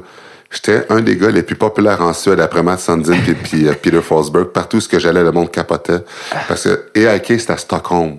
Fait que partout ce que j'allais, il y avait ma face partout. Le monde, il freakait. J'en revenais pas. Devenu tellement populaire qu'une couple d'années après, quand ils ont fêté, je pense, le 375e anniversaire, ils m'ont invité Non. pendant le journal national. là, ils m'ont invité, je retournais en Suède, juste pour euh, m'honorer puis tout ça, pour les avoir aidés d'avoir monté dans les séries cette année-là. C'était fou. donc. Le monde, il parle encore de ça aujourd'hui. C'était Eh, c'est la première fois de ma vie que je chantais un sentiment, là, d'aider une équipe. Mais, mais, mais tu sais, que j'étais le gars offensif. Tu Ouais. Le coach, il dit, j'ai besoin d'un but, puis il tape dessus. Puis j'étais un gars offensif, là, tu sais, premier trio, puis il fallait que je marque. Puis j'étais toujours sur la glace, puis, puis des fois, je voulais débarquer, puis il disait, il disait de rester. J'ai jamais eu ça, là. tu viens- il, vient de compter que l'autre coach Edmonton ne voulait pas le mettre sur la glace pour qu'il complète son tour Oh, du chapeau, ouais. puis là, l'autre, il dit de rester. là, j'étais toujours sur la glace. Je jouais Ouais. 20 minutes par game, puis c'était fou, là. C'est, c'est le meilleur sentiment que j'ai eu de toute ma vie de jouer Wow. hockey, c'était là. C'est C'était à Stockholm. Wow, incroyable. Euh, je voulais. euh, après ça, c'est ça, oui. Après la Suède, bon, t'es venu, il y a eu la, la Cup Run, ça finit là. Euh, après ça, il y a eu, juste fast forward, mais t'as été, euh, t'as été agent libre, t'es allé à Phoenix. Phoenix t'ont échangé à Pittsburgh. Ouais, mais ce qui est arrivé à Phoenix, Phoenix, c'était tellement de la merde. Ah ouais? Wayne Gretzky, c'était l'entraîneur. Ouais. Wayne Gretzky, c'est un des meilleurs joueurs de tous les temps. Mais comme entraîneur, il n'avait pas pantoute. Les pratiques, c'était 20 minutes de temps. Les, les gens, les joueurs, ils disaient, il faut qu'on aille jouer au golf. Ils nous laissaient s'en aller. Tout le monde avait pris du poids cette année-là. Parce que les pratiques, c'était pas tough. On faisait juste la banane. Wayne n'était jamais là. Il y avait toujours trop de, de, de, de choses d'autographe. Quand on arrivait sur la route, il y avait une limousine qui allait chercher euh, à, direct- directement dans l'avion, puis on pratiquait pas, on faisait rien.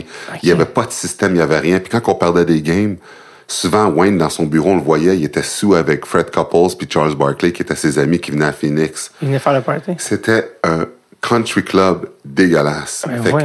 euh, je pense qu'au mois de Noël, mathématiquement, on était déjà en dehors des séries. Fait que c'était tellement mauvais que j'ai dit, je vais me faire échanger. C'est toi qui demandé. Ouais, parce que quand on était à Edmonton, tu sais, puis je venais d'Edmonton, il m'avait appelé d'Edmonton pour me signer et dire, ah, j'aimerais ça tu jouer pour moi, puis c'était un honneur de, tu sais, quand Wayne Ben m'a appelé ouais. pendant l'été, fait que j'ai signé, mais on était tellement mauvais que j'ai dit, je vais me faire échanger. C'est c'est fou parce qu'en plus, tu sais, il y a des gars dans l'équipe, des, des winners comme Shane Doan, tout ça, comme. Shane Doan, il capotait. Comme, qu'est-ce qui se passe? Shane Doan, il capotait, il capotait, c'est le seul qui, tu sais, il restait là-bas, puis il avait vraiment pris ça à cœur, puis ça l'affectait énormément. Puis, même à un moment donné, je me souviens, on- à un moment donné, Wayne, il faisait les trois prochains joueurs, il y en- c'est eux qui embarquaient sur la glace, qui étaient sur le bord du banc. Puis la raison pour laquelle il disait qu'il faisait ça, c'est pour qu'on se dépêche à aller sur le banc pour montrer qu'on veut jouer. Fait qu'après les Ben sifflets, c'était- pour les, après les sifflets, on se dépêchait d'aller au banc pour être plus proche de la bande parce que c'était les trois prochains qui embarquaient. Même s'il y avait deux centres ou trois, à un moment donné, il avait fait ça. Mais là, on dirait un coach novice. Oui, c'est ça. Ben, c'était ça. C'est pour ça qu'on perdait, on perdait tout le temps. Fait que là, j'ai demandé de faire échanger, c'était trop dégueulasse. Mais, tu sais, quand la Ligue nationale a sorti Wayne, finalement, quand ils ont racheté l'équipe, puis Dave Tippett a pris la même équipe, Ouais. ils ont fini premier. Oui. Puis Wayne est sorti de la c'est- Ça l'a tellement humilié que ça l'a sorti de la Ligue. Il y a, il y a, c'est juste cette année qu'il a réembarqué avec la Ligue nationale Ouais, en tant qu'ambassadeur pour les matchs. Ouais. Mais depuis qu'il était sorti de la Ligue, là, Ouais. par la Ligue, puis les- la même équipe a fini premier, il était tellement humilié de ça qu'il a débarqué, euh, ben, on parle de plus de 10 ans de la Ligue nationale. Dave Tippett a amené l'équipe en finale de l'Ouest. Avec la même équipe que Wayne, il n'a pas été capable de même. C'était la Faire risée de la. Ligue. La risée de la Ligue. OK, mais toi, tu l'as vu de l'intérieur, c'était vraiment n'importe Ah quoi. non, c'était n'importe quoi. Puis Ronick, euh, qui est devenu un de mes super bons amis, il jouait avec moi dans ce temps-là. Il a dit qu'il y avait, avait- tout le monde disait qu'il avait jamais vu ça. Tout le monde capotait. Je m'en souviens, là, la limite de transaction, là, quand, quand j'ai été échangé, là, tout le monde voulait s'en aller de Phoenix. Tout le monde demandait d'être échangé, c'était fou. Puis vu que j'avais une clause de non-échange, euh, j'avais, je pouvais choisir où ce que je voulais aller. Puis là, les- quand l'équipe m'ont dit, dis-moi les, les équipes les plus sérieuses, puis je te dirai à laquelle que je vais aller. Puis j'oublier, j'oublierai jamais, je m'en souviendrai toujours, c'était entre Pittsburgh, Michel Therrien qui voulait que j'aille à Pittsburgh, Mm-hmm. ou Calgary. Puis là, euh, moi, j'étais comme, vu que je restais à Edmonton, Calgary, c'est plus proche, j'étais là, peut-être Calgary. Puis là, j'ai parlé au coach Sutter, puis j'avais parlé à Ginla, il a dit, viens avec nous autres, puis ça, puis j'ai remis Ginla jouer pour Calgary, j'ai dit, OK. Ben oui. J'ai dit à Sutter, OK, OK, je vais venir à Calgary. Puis le Sutter était tout content. Là, finalement, Michel Therrien m'appelle. Hey, Georges, comme dans le temps, sais, dans le junior, de gagner la Coupe Mémorial ensemble. Euh, là, il y a Crosby, il y a Malkin, sais, on peut gagner la Coupe Stanley ensemble. Viens jouer pour moi, là, puis comment qu'il tout ça. puis là, j'étais comme... Je venais de dire oui à Sutter, mais quand Michel m'a appelé et m'a dit ça, j'ai dit... Oups. OK, OK, fine, je m'en viens. Fait que là, j'appelle le GM, j'ai oublié ça, je, je vais pas à Calgary, je vais aller à Pittsburgh. What? Calgary était en tabarnak. Que J'avais déjà dit oui. Ouais. Puis Jérôme, tout le monde était fâché, là, puis je m'en allais là, là. Fait que là, finalement, j'étais à Pittsburgh parce que j'avais pas signé encore. C'est comme j'ai dit oui verbalement, mais Ouais. j'ai pas. C'était Fait pas que là, finalement, j'ai été à Pittsburgh. OK. ah, wow. Puis là, ben, c'est ça, là, ça, c'est incroyable parce que c'est comme si tout d'un coup, t'es un, un des meilleurs batteurs de la ligue à ce moment-là. Ouais. tu, vas pré- tu vas défendre le prince. Tu Ah vas défendre. Crosby. C'était à Pittsburgh, c'était malade. Défendre Crosby, Malkin, puis défendre. J'avais pas vraiment de défendre tant que ça. Le monde avait peur. Le monde contre nous autres, il faisait rien de toute façon. Fait que c'était correct. Il avait 21 C'était le ans, fun. Crosby. À ce moment-là, il était jeune, jeune, il avait 21 Ouais. ans. Euh, C'était quoi être dans la chambre avec Crosby? Tu sais, tu le sais là, que c'est le next one, il est là, tu es dans la chambre avec lui, il y a, il y a Malkin, ça. Il était comment, tu sais, à 21 ans? Non, mais il travaillait tellement fort, puis c'était incroyable. Mais moi, j'étais un clown. Moi, moi, toutes les équipes que j'ai jouées, je niaisais tout le temps. J'attendais toujours l'atmosphère. J'étais drôle, je faisais plein de jokes. Puis, euh, écoute, j'ai fait, j'ai tellement fait de jokes là-bas. J'étais tellement, tu sais, pour le vestiaire, j'étais dans Mhm. l'équipe ensemble, on était tellement bon, tellement. C'était vraiment le fun. C'était, c'était le fun. On était à la glace, je m'en souviens après les pratiques, on, on jouait tout un, un contre un, un contre l'autre, on se frappait, puis on, tu sais, c'était, écœurant ce temps-là, comment c'était le fun. Puis, on était toujours sur on restait à la glace super longtemps, puis vraiment de jouer avec lui puis Malkin, c'était des voir sur le banc, c'était un spectacle, c'était des, incroyable. des voir à chaque jour, puis en pratique, d'assister à Crosby, c'était. T'étais loin de Phoenix, là, je veux dire. euh, Ah non, c'est, non, ça se comparait même pas. Là, là, là, on savait que cette équipe-là allait gagner. C'était une question de temps avant qu'on gagne la Coupe Stanley. C'était-tu déjà, tu sais, à 21 ans, c'était-tu un gars dans la chambre qui allait parler, qui allait être vocal, ou juste Crosby, tu fais ju- juste parce qu'il faisait sa glace? Ben, c'était plus parce qu'il faisait sa glace, Ouais. mais pour parler, tu sais, sais, Crosby, tu sais, il par- parlait pas tant que ça. Moi, je parlais beaucoup. Mm-hmm. euh, Maxime Talbot parlait beaucoup. Tu sais, je veux dire, il y avait beaucoup de monde qui parlait, mais lui, c'était pas mal plus sa glace, comment il répondait, qui faisait en sorte que Ouais. c'était contagieux, que tout le monde, euh, après ça, voulait se défoncer. L'année d'après, vous re- tu retournes en finale de la Coupe Stanley. Ça fait deux ans que tu es allé. C'est rare quand même, il n'y a pas tant de gars qui vont euh, nécessairement en finale de la Coupe Stanley. Tu, vas- tu retournes en finale de la Coupe Stanley, vous perdez contre Détroit en 2008. Ouais, on a perdu en 6, puis ça, aussi, c'était dégueulasse. C'est comme, j'étais comme, ça se peut pas. Ça se peut pas, Pas encore une fois que je parle en finale de la. Coupe Stanley. Hey, j'étais sûr, en plus, qu'on allait les battre en plus. Puis, tu sais, on avait Mariano dans équipe, on avait une Mhm. équipe boostée, Gary Roberts, c'était fou, c'était écœurant. Puis le pire, c'est que l'année d'après, mon, mon contrat finit à Pittsburgh. Ouais. Puis là, il faut que je re-signe. Mais l'affaire, c'est que, parce que, à cause de Crosby, Malkin, Fleury, puis euh, le temps, le noyau, mais ça coûtait super cher. Ouais. Euh, il va pas me donner plus qu'un million par année, le, le GM, parce qu'il dit, Georges, on veut te signer un contrat de trois ans, on peut juste te donner un million par année, s'il te plaît, reste. Puis Crosby m'avait dit, Georges, je te promets, si tu restes, on va gagner la Coupe l'année prochaine, faut que tu restes. Puis là, moi, j'étais comme, tu sais, j'étais là, en ce temps-là, j'étais le meilleur, euh, tu sais, homme fort de la Ligue au point de vue points puis statistiques Ouais. aussi. Puis, c'est au point de vue hockey puis statistique, puis là, j'étais comme, j'avais 15 choix dans la Ligue nationale, je pouvais aller dans toutes les équipes que je voulais. Ouais. Puis pour 1.5 au lieu de juste 1. Ouais. Puis, tu sais, si je faisais 10 millions par année, puis tu fais un pay cut de 9, ou si tu fais 6 millions, puis tu baisses à 5 pour euh, avoir une chance de gagner la coupe, c'est une chose. Mais quand tu es un homme fort, tu sais pas si ta carrière va être fin demain. De passer de 1.5 à 1, c'est beaucoup. Si tu sais pas si tu vas jouer plus qu'une année. Fait que pour ça que pour moi, tu sais, perdre 500 millions US, 500 000 Ouais. US par année, juste pour rester à Pittsburgh, même si j'avais sans gagner la coupe, j'étais là. Ah, non. Non, désolé. Fait que j'ai pas signé là. Honnêtement, c'est parce que aussi, il faut expliquer, comme tu as dit, c'est que quand il y a des moments dans une carrière où il faut que tu signes un, qui appelle ça des career contracts. C'est comme, Ouais. tu là, que toi, c'était ta chance d'avoir le plus gros contrat de ta carrière. Ouais. faut juste mettre en perspective parce que c'est facile après de dire, ben là, ils ont gagné l'année d'après, mais ça se présente pas, ces opportunités-là. Fallait que tu ailles chercher de Ouais, l'argent. Tu étais obligé de le faire. Parce qu'en bout de ligne, là, que tu gagnes la coupe ou pas, là, quand, quand tu es un batailleur, là, admettons, j'avais, j'aurais souffert de séquelles, quoi que ce soit, Ouais. puis j'aurais pas pu travailler après Ouais. le hockey. Mais le pay que je prends pour gagner la coupe, c'est bien moi avoir une, méda- un- une, une bague de la Coupe Stanley, là. Si je pognais pour vendre la bague pour pouvoir vivre après, tu sais, je veux dire, étant donné que tu sais pas les carrières, combien de temps qu'ils vont être, mais tu sais pas non plus l'état d'esprit que tu vas Ouais. être pour pouvoir travailler après. Puis ça, c'est une autre chose. Puis quand tu es de bagarreur, c'est encore plus dangereux, surtout quand j'ai commencé à voir. Parce que là, il y a des sports, des affaires qui se passaient avec les anciens bagarreurs, puis Mm-hmm. des séquelles qu'il y avait. Il y en a qui se suicidaient. Moi, je savais pas, j'étais rendu où. Mm-hmm. Ça allait m'arriver, j'avais peur. Là.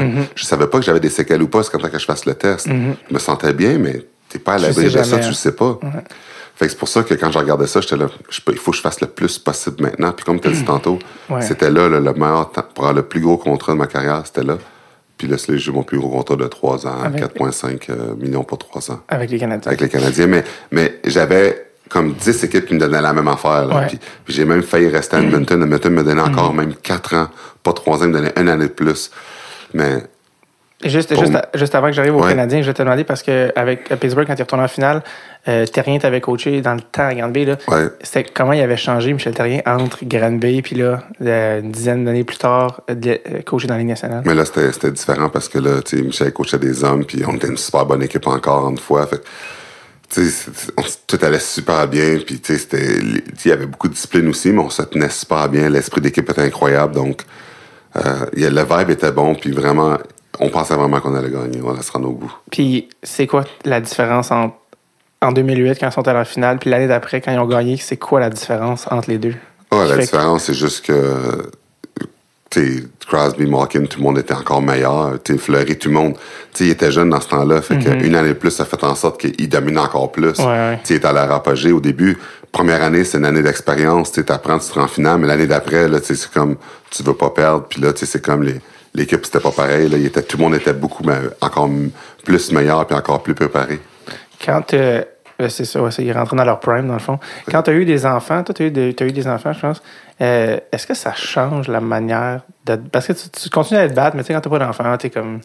Mais quand tu as des enfants, il y a- a, d'autres mondes qui t'attendent euh, après la game. Puis, euh, est-ce que t'es plus, tu deviens plus cérébral dans ta manière de te battre? Tu fais plus attention? Tu sais, quand ton métier, c'est de battre à chaque soir. Ouais, mais non, Ça mais. changé un peu? Non, ce qui est arrivé euh, quand je suis arrivé à Montréal, euh, parce que tu parles de la période quand je suis arrivé à Montréal, que j'ai mes enfants, Ouais. en 2009. Puis J'ai signé à Montréal l'été d'après que je suis parti de Pittsburgh, puis j'avais le choix d'une quinzaine Ouais. d'équipes, puis Ouais. j'ai choisi Montréal pour ma mère, parce que ma mère, elle me suppliait de, de signer à Montréal pour pouvoir me voir jouer en personne, alors que moi, je voulais retourner à Edmonton. Mais ce qui est arrivé, c'est que j'ai jamais été blessé de ma carrière vraiment. Mm-hmm. Ma première pratique avec le Canadien de Montréal, j'ai une hernie discale.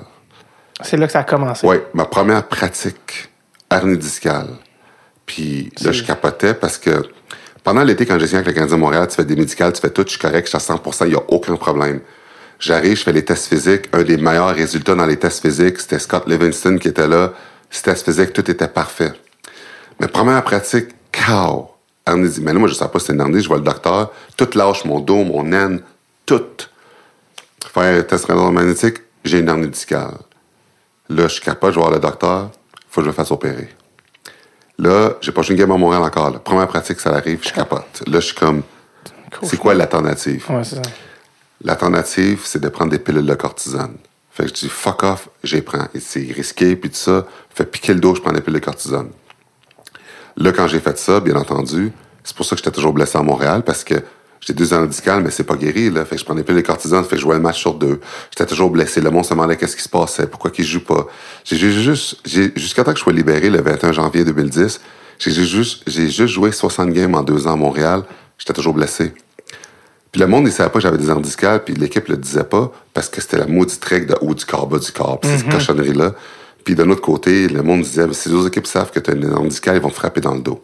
Fait que personne ne savait que ce que j'avais. Tout le monde se disait, ah, il veut plus jouer, il est ici, il est démotivé. Ouais. Puis ça n'avait pas rapport, mais le monde ne le savait pas. La même année, parce que je jouais avec des discales, j'ai développé une deuxième discale la même année. Non. Une deuxième. Là, je capotais parce que là, j'ai comme là, j'ai deux discales. Mon dos, c'est comme. Ça s'aggrave de plus en plus. Là, je vais voir un acupuncteur, l'acupuncteur de, de, de, de Céline Dion euh, à Nazing. Elle m'a aidé énormément. Euh, je m'en vais la voir, je fais de la physio. euh, tous les jours, je me faisais traiter le dos, quoi que ce soit. Puis, euh, tu sais, c'est fou, je joue pas beaucoup de games. Puis finalement, plein d'entraîneurs se font mettre dehors. Puis là, euh, à la fin de l'année, euh, Bob Gainé prend la barre de l'équipe. Puis on se rend dans les séries. euh, on joue contre Boston. Puis euh, pour moi, ça avait super bien été. J'avais joué avec, joué avec Kovalev puis qu'on l'a vu dans les séries. Puis même si on a perdu en 4, euh, j'avais été, euh, j'avais vraiment été un des meilleurs joueurs du Canadien dans la série contre Boston. Quand la saison est finie, Bob Gagné me dit, ouais, dit, Georges, sais-tu quoi, la- l'année prochaine, si tu joues comme tu as joué dans les séries, si tu es capable de garder ton dos à 100%, tu vas être un atout, ça va être bon, tu sais, tu vas, ça va vraiment être bon si tu peux jouer comme ça pendant une saison complète, parce que dans les séries, ça avait bien été. J'étais là, ok, parfait. Tout l'été, je m'entraîne pour euh, renforcer mon dos, puis toutes ces choses-là. Puis c'est là que Jacques Martin se fait engager. La première journée du camp d'entraînement, je dis à tout le monde, OK, cette année... euh, Ça, c'est je me 2000 con- 2009, c'est Ouais, ça? ouais. Ça, c'est ma deuxième année. La première année 2008-2009, là, on était à 2009-2010. Ouais. Quand la saison commence, je dis, OK, là, je me concentre. euh, euh, là, sur ma santé, pour essayer de jouer une saison complète. Puis là, je fais plus de déclarations. Je parle plus aux médias. Parce que la première année, j'avais fait beaucoup de quotes avec les médias, quoi que ce soit. Puis ça faisait toujours la une. Puis Ouais, et c'était fou, là. À chaque fois, quand je jouais pas, au lieu de dire la réponse politique, que je donnais mon 100% puis j'accepte la décision du coach, Ouais. je disais, j'aurais jamais signé ça si j'aurais su que j'allais faire partie d'une rotation en quatre joueurs. Tu sais, quand je parle du temps que j'étais en santé, Ouais. que je jouais pas. Puis là, bien entendu, je faisais couler de langue quand ça se pouvait pas. Ouais. Ma deuxième année, je disais, je dis plus rien, je me concentre sur le hockey. Je fais plus de déclaration, plus rien. Là, c'est hockey, oubliez ça. Je veux pas être une distraction ou quoi que ce soit. Mais là, il engage Jacques Martin, puis Jacques Martin, il détestait les hommes forts. Il m'aimait vraiment pas, Jacques Martin, puis j'avais rien fait, là. Quand je jouais, puis parce qu'encore une fois, mon dos, mes, mes épisodes de mon dos revenaient tout le temps. Quand je jouais, puis il se passait quelque chose sur la glace, moi, je disais, même moi, sur la glace. Puis il voulait pas. Il disait, ah non, reste sur le banc, reste sur le banc. Des fois, Kirk Muller, il était là, l'assistant coach. Kirk Muller, j'étais Kirk, ça n'a pas de bon sens. Garde, là, on se fait brasser. Kirk, il dit, je suis pas moi le coach, je te mettrais, mais. Pierre Gervais, le trainer, les joueurs me voyaient, je capotais. Après la game, les médias disaient, Larac, qu'est-ce qui se passe? Le Rock Mountain disait, il a eu sa chance. Il a jamais dit une fois que non, il a- pas, euh, que c'est lui qui voulait pas que j'embarque la glace. Plein de games de même sont arrivés qu'on se faisait brasser. Puis je disais, mais moi, je capotais. Il me laissait sur le banc, je jouais presque pas. Là, les médias disaient, Larac sert à quoi? Puis là, Jacques Martin était tanné parce qu'à chaque conférence de presse, le monde disait pourquoi il jouait pas? La- C'était toujours moi. À chaque fois qu'il y avait quelque chose de physique qui arrivait, le monde il disait mais pourquoi la rack? Pourquoi? Puis là, il était tanné de répondre à ça. Maintenant, on joue contre Saint-Louis, puis il me fait pas jouer. Cam Jensen, il joue, puis il a runné Carey Price, il est rentré dedans, moi je jouais pas. Conférence de presse encore, pourquoi la rack a pas joué? Jacques Martin était tanné. Il s'en va, Jacques Martin, ça va voir, euh, tu sais, ben, ça va voir Bob Gagné, puis il doit lui dire, c'est quoi la rack, je le veux plus, ou quoi que ce soit, c'est une distraction pour lui. Il faut toujours qu'il réponde quand que je joue pas, fait que lui est tanné de ça. Fait qu'un beau matin, j'arrive euh, au, euh, au- vestiaire du Canadien où la, notre pratique elle est, on s'en allait sur la route euh, contre New Jersey. Bob Gagné ferait rentrer dans son bureau, il dit euh, Georges, on te libère. Comme ça. Je dis quoi? Je dis on te libère, euh, tu peux prendre tes affaires, euh, puis euh, bonne chance. Là, je- c'est une joke, là. Ouais. Il dit non. Je dis, peux-tu me dire pourquoi? Puis il veut pas me le dire. Il dit non, je suis pas obligé de te le dire. Prends tes affaires, puis that's it. Là, je je suis tout mêlé. Je dis, qu'est-ce qui est arrivé? J'ai tué quelqu'un, quoi que ce soit. Il me dit rien. Puis je dis, Bob, dit, dans- il y a une couple de mois, là, que dans les séries, là, tu- quand on s'est parlé, je suis un de tes là, qu'est-ce qui se passe? Il dit, ah, je te dis pas. Fait que là, je vais prendre mon stock, je m'en vais. Je vais chez nous. Puis, euh, Tu Là, les médias, tout le monde capote. T'sais, moi, je sais même pas qu'est-ce qui se passe. Là. Je m'en vais. Tony Manero, c'est un de mes amis. Je m'en vais chez à, son show de radio. Ouais, qui est un animateur radio. hein. Ouais. Puis là, on parle de ce qui s'est passé puis tout. Puis là, j'écoute la conférence de presse avec. Parce que les Canadiens font une conférence de presse pour expliquer pourquoi que je suis libéré. Moi, ils me l'ont même pas dit, là. Là, j'écoute Bob Gagné qui parle que, ah, genre, j'étais une distraction, il faisait pas sa job, ça, ça, ça, ça. Puis j'étais là, quoi? Distraction? J'ai dit au camp d'entraînement que je faisais plus de déclaration, je faisais plus rien. J'ai pas été, ma première année, j'étais une distraction. Pas la deuxième, la deuxième, je faisais plus rien. J'étais toujours blessé, je restais dans la chambre, je m'entraînais fort. C'est pas vrai que j'étais une distraction. Puis, en plus, il parlait de pas faire ma job, j'étais là. C'est le coach qui me laisse pas faire ma job, de me pogner quand il se passe quelque chose. Puis comment ça, il sait pas ça? Moi, je capote, je fulmine. Après ça, je colle une conférence de presse à une autre pratique pour expliquer à tous les médias ce qui est arrivé. Tout ce que tout ce qui est arrivé avec l'entraîneur qui me laisse pas faire ma job, de dire, demander à Kirk Muller, de, de, demander aux gars dans l'équipe, les joueurs, comment je suis le banc, comment je capote, qu'il se passe rien, il me fait pas jouer sur la glace. Là, je colle une conférence de presse, les médias viennent pour leur expliquer ça. Une demi-heure avant la conférence de presse, quand de Montréal appelle mon agent, il dit si Georges dit un mot, on le paye pas. Ils m'ont mis un gag order. Ils m'ont, ils m'ont dit si dans la conférence de presse, Georges y parle, on le paye pas, on le suspend. Fait qu'ils m'ont empêché de compter, de, de dire quoi que ce soit parce qu'ils savaient que c'est ce que j'allais faire. Fait que là, quand il a dit Montréal, quand il a fait ça, mon agent m'a dit Tu peux pas. Puis là, tout le monde est là à la conférence de presse. Là, je suis obligé de parler comme, euh, comme un cave, puis politique, puis dire Mais finalement, ouais, j'accepte. Puis je suis obligé de dire ça. Je peux même pas dire la vérité. Je dis, le monde, tu trouves pas que c'est. Tu t'en vas dire exactement ce que tu voulais pas dire. Ouais, Exactement, parce que je- là, je dis rien finalement. Ouais.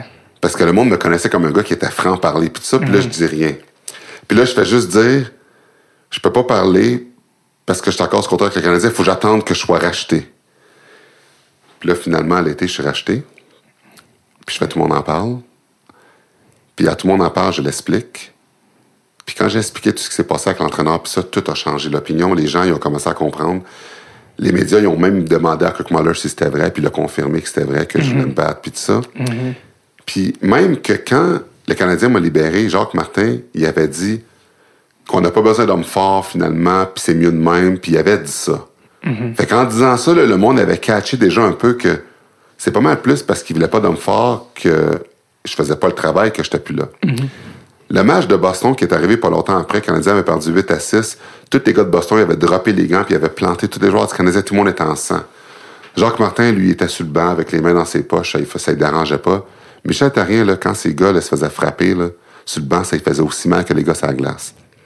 Après la game, les médias demandaient à Michel, à, à Jacques Martin, puis j'étais plus là, là qu'est-ce que, comment il avait trouvé ça. Puis Jacques Martin avait dit, oh, c'est pas grave, team toughness. Mais les gars, ils étaient pas contents, ils avaient chialé, puis ils avaient dit, on veut un homme fort. Puis ils étaient pas d'accord avec sa décision. Puis c'était fou, là. Puis moi, je vois pas dans ce temps-là, j'avais été libéré, puis je regardais ça. Ouais. Puis là, les- le monde commençait à comprendre, mais qu'est-ce qui s'est vraiment passé? Puis quand j'étais à tout mon en part, j'ai tout expliqué. Parce que là, j'attends que la saison finisse pour l'expliquer. Là, les gens ont compris. J'avais des années discales, le monde ne savait pas, j'en avais deux. J'ai pris des pilules de cortisone parce que je voulais pas me faire opérer parce que je voulais jouer pour le Canadien. J'ai j'ai juste 60 games en deux ans, mais je me suis battu quand même 10 fois en 60 games, ce qui est plus que le ratio de toutes les fois que je me suis battu dans le national. Parce que toutes les autres équipes été, dans des saisons complètes, je me battais 10, 12 fois maximum en moyenne. Je m'étais battu 10 fois en 60 games à Montréal, fait que le ratio était déjà plus élevé. C'est pas que je voulais pas faire le travail en plus. Même que ça serait arrivé plus souvent, mais le coach, il voulait pas, puis il a même dit publiquement qu'il aimait, il aimait pas les hommes forts. Fait qu'il me mettait dans une situation où j'avais un cave, parce que, au lieu de dire aux médias, ah, c'est moi qui le mets pas sur la glace, il dit, ah, il a eu sa chance. Fait que j'avais l'air d'un épais. Comment les gars, ils c'est ça ça, eux, les coéquipiers, les Mais non, mais les, les, ils- trouvaient ça ridicule, mais qu'est-ce qu'ils fassent? C'est pas les coachs. Ouais. Puis même Cook Muller trouvait ça ridicule, c'était l'assistant coach. Ouais. Fait que c'est ça qui s'est passé. Fait que finalement, mais quand j'ai pu expliquer ma version, le monde disait, ah, c'est cheap, c'est cheap, qu'est-ce qu'ils t'ont fait? Fait que là, le monde a compris qu'est-ce qui s'est passé. Puis je disais au monde, pourquoi que vous pensez qu'à Pittsburgh, partout que j'étais, le monde, j'étais voulu, le monde me voulait, puis tout d'un coup, j'arrive à Montréal, je suis libéré. Pourquoi que j'arriverais à Montréal où ce que je suis né, puis tout d'un coup, je voudrais arrêter de jouer? Ça n'a pas rapport. Fait que c'est pour ça que tout était relié. J'étais blessé au dos, le coach voulait pas je me batte. Puis ma deuxième année, mais à cause de ça, mais j'étais libéré. Mais en bout de ligne, Ouais. quand j'étais libéré, c'était parfait parce que mon dos, ça continuait à s'aggraver. Si je continuais à jouer, j'aurais développé une troisième hernie discale, puis j'aurais pu être paralysé parce que mes vertèbres étaient ta- totalement sur les nerfs, puis c'est dangereux. Je mettais ma santé en jeu juste pour pouvoir jouer au hockey. Fait que quand j'étais libéré, j'ai rien fait pendant un an. Puis j'ai fait de l'acupuncture, du yoga, puis ça s'est guéri tout seul. Si tu fais rien pendant un an, mes examens sont dit guéri tout seul. Puis là, après ça, après ça, j'étais correct. Sinon, je souffrais tout le temps, je fais rien faire. Des fois, j'étais paralysé, je ne pas bouger. Quand ça pogne les nerfs, tout, tu tombes à terre parce que c'est fou que ça fait aux nerfs, les hernies discales, c'est malade. Fait que ça a été un blessing de côté pour ma santé que je sois libéré pour deux raisons. Premièrement, pour ma santé, parce que j'allais développer une troisième hernie discale, mais aussi parce qu'il venait d'arriver le tremblement de terre en Haïti en 2010, en janvier. Puis quand j'ai été libéré tout de suite, je me suis associé avec la saison des joueurs puis la Ligue nationale pour trouver des fonds. Mhm. On a- J'ai ramassé des millions, puis on a reconstruit l'hôpital Grâce pour enfants à Port-au-Prince, un hôpital pour enfants qui avait été écroulé après un tremblement de terre. Fait que j'ai pu faire quelque chose de le pays d'origine où mes parents sont nés tout de suite pour m'impliquer pendant que c'est arrivé, tu sais, faire quelque chose de... Un bon timing. Un bon timing Ouais. parce que le dernier match que j'ai joué à Montréal, justement, c'est le match où j'ai marqué mon but. Mon seul but avec. Mais mon avant-dernier match. Mon dernier Ouais. match, c'est contre les Rangers, mais Ouais. mon avant-dernier match, c'est contre euh, Dallas. J'ai marqué mon but juste après la tragédie. puis J'ai Ouais. pu dire mon but à tous les Haïtiens. Que, tu sais, à Montréal, y a- y a- les Haïtiens à Montréal, c'est des gros fans du Canadien. Mhm. Peut-être plus maintenant parce que Piqué est parti. mais dans ce temps-là, c'était des gros fans du Canadien. Puis quand j'ai dédié mon but, mon premier but à- euh, aux parents, aux gens qui ont perdu beaucoup de familles, des gens en Haïti, c'était, c'était magique ce moment-là. C'était, c'était un moment que j'oublierai jamais. euh, match pour moi le plus important, significatif. C'est un des seuls matchs où j'ai vraiment prié de marquer un but que je puisse le dédier au peuple haïtien qui restait à Montréal. Fait que pour moi, c'était vraiment le fun. Puis quand j'ai été libéré pas longtemps après, c'est là que été en Haïti par la suite pour aider. Juste ça, ça a valu la peine. Ouais, juste, juste ce ça. moment-là. Ça a valu la peine pour tout le calvaire que j'ai vécu Ouais. euh, la, cette deuxième année-là. Si tu avais à, à faire quelque chose différemment, est-ce que tu, ferais opérer au dos ou Non, même chose. tu ferais un Moi, chose? Moi, il n'y a, rien. Moi, le- tout ce que j'ai fait dans la vie, je l'assume, puis il n'y a rien que je vis avec des regrets. Je peux pas, comme, puis comment que je peux vivre avec des requins quand j'ai 13 ans dans une nationale, alors qu'un homme fort, la moyenne est pas mal plus basse que ça. Alors, euh, j'ai rencontré plein de personnes intéressantes, j'ai vécu plein de belles choses euh, durant ma carrière, que l'adversité, ça fait juste partie d'une carrière. Puis pour moi, même si c'était plate, en bout de ligne, je retiens plus de bons moments que de mauvais. Puis si c'était recommencé, je ferais la même chose. Y a-tu, y a-tu des. Parce que toi, t'as croisé beaucoup, puis t'as tout le temps des anecdotes. Y a-tu, c'est qui les personnages les plus mémorables? Tu sais, y, a- y a beaucoup de personnages dans la Ligue nationale, des joueurs. Ouais. Ben, Ronick, déjà, c'en est un. euh, Jeremy. Ouais. Les gars que t'as croisés, que tu fais, quel personnage? Euh, Les gars, j'ai croisé. Jeremy Roenick, c'est sûr, c'est le plus gros parce que c'est le. Tu sais, c'est. Il niaisait tout le temps, il était drôle. Il, écoute, il a tellement niaisé avec Wayne, là, quand Wayne, il y avait de la, il y avait de la misère, là. C'était. il C'est le gars que j'ai vu qui a ri le plus de lui. C'était vraiment, personne vraiment exceptionnel. Gretzky à part. Euh, ouais, ouais. Puis euh, Maxime Lapierre aussi, était vraiment très drôle aussi. euh. Maxime Lapierre qui était euh, le tombeur de ses dames. il, il y avait un calepin, puis à tous les jours, il y avait comme une nouvelle date. C'était fou, là. J'avais jamais vu ça. Un gars avoir autant de records, euh, le, le plus grand playboy euh, de la planète. Euh, non, mais tout le monde avait des personnalités Parce- différentes. Puis il y Les a tellement... batteurs, euh, il y a tout le temps des jokers aussi. Les batteurs ont une réputation de Ouais, joker ouais, ça c'est sûr. Ça, j'ai toujours, euh, j'ai toujours niaisé, puis fait des jokes, puis été un prankster par rapport à ça. J'ai toujours, toujours gardé un esprit d'équipe, euh, toujours euh, en jouer puis le fun à cause de cette attitude-là. Je me, je me suis demandé, euh, euh, les, les batteurs sont en déclin dans la Ligue nationale, puis ils disent, euh, ils disent maintenant que des joueurs comme toi, ça va être de plus en plus rare des gars qui étaient plus euh, batailleurs, peut-être qui, qui, étaient, qui faisaient ça principalement, qui disent, est-ce que tu penses que dans 10 ans, dans 20 ans, il va encore avoir des batailleurs dans la Ligue nationale? Ou tu Ben, penses que ça mo- achète? moi, l'affaire, c'est que quand les gens me parlent de ça, en passant, il y a beaucoup de monde qui oublie que avant que je sois blessé à Montréal, je jouais en moyenne de 10 minutes par match, puis je contribuais énormément. Donc, je jouais dans les séries. Normalement, les batailleurs ne jouent pas dans les séries si tu peux pas jouer au hockey. Moi, je jouais alors. J'ai jamais été comme les batailleurs qui jouent deux minutes par match, qui embarquent juste pour faire ça.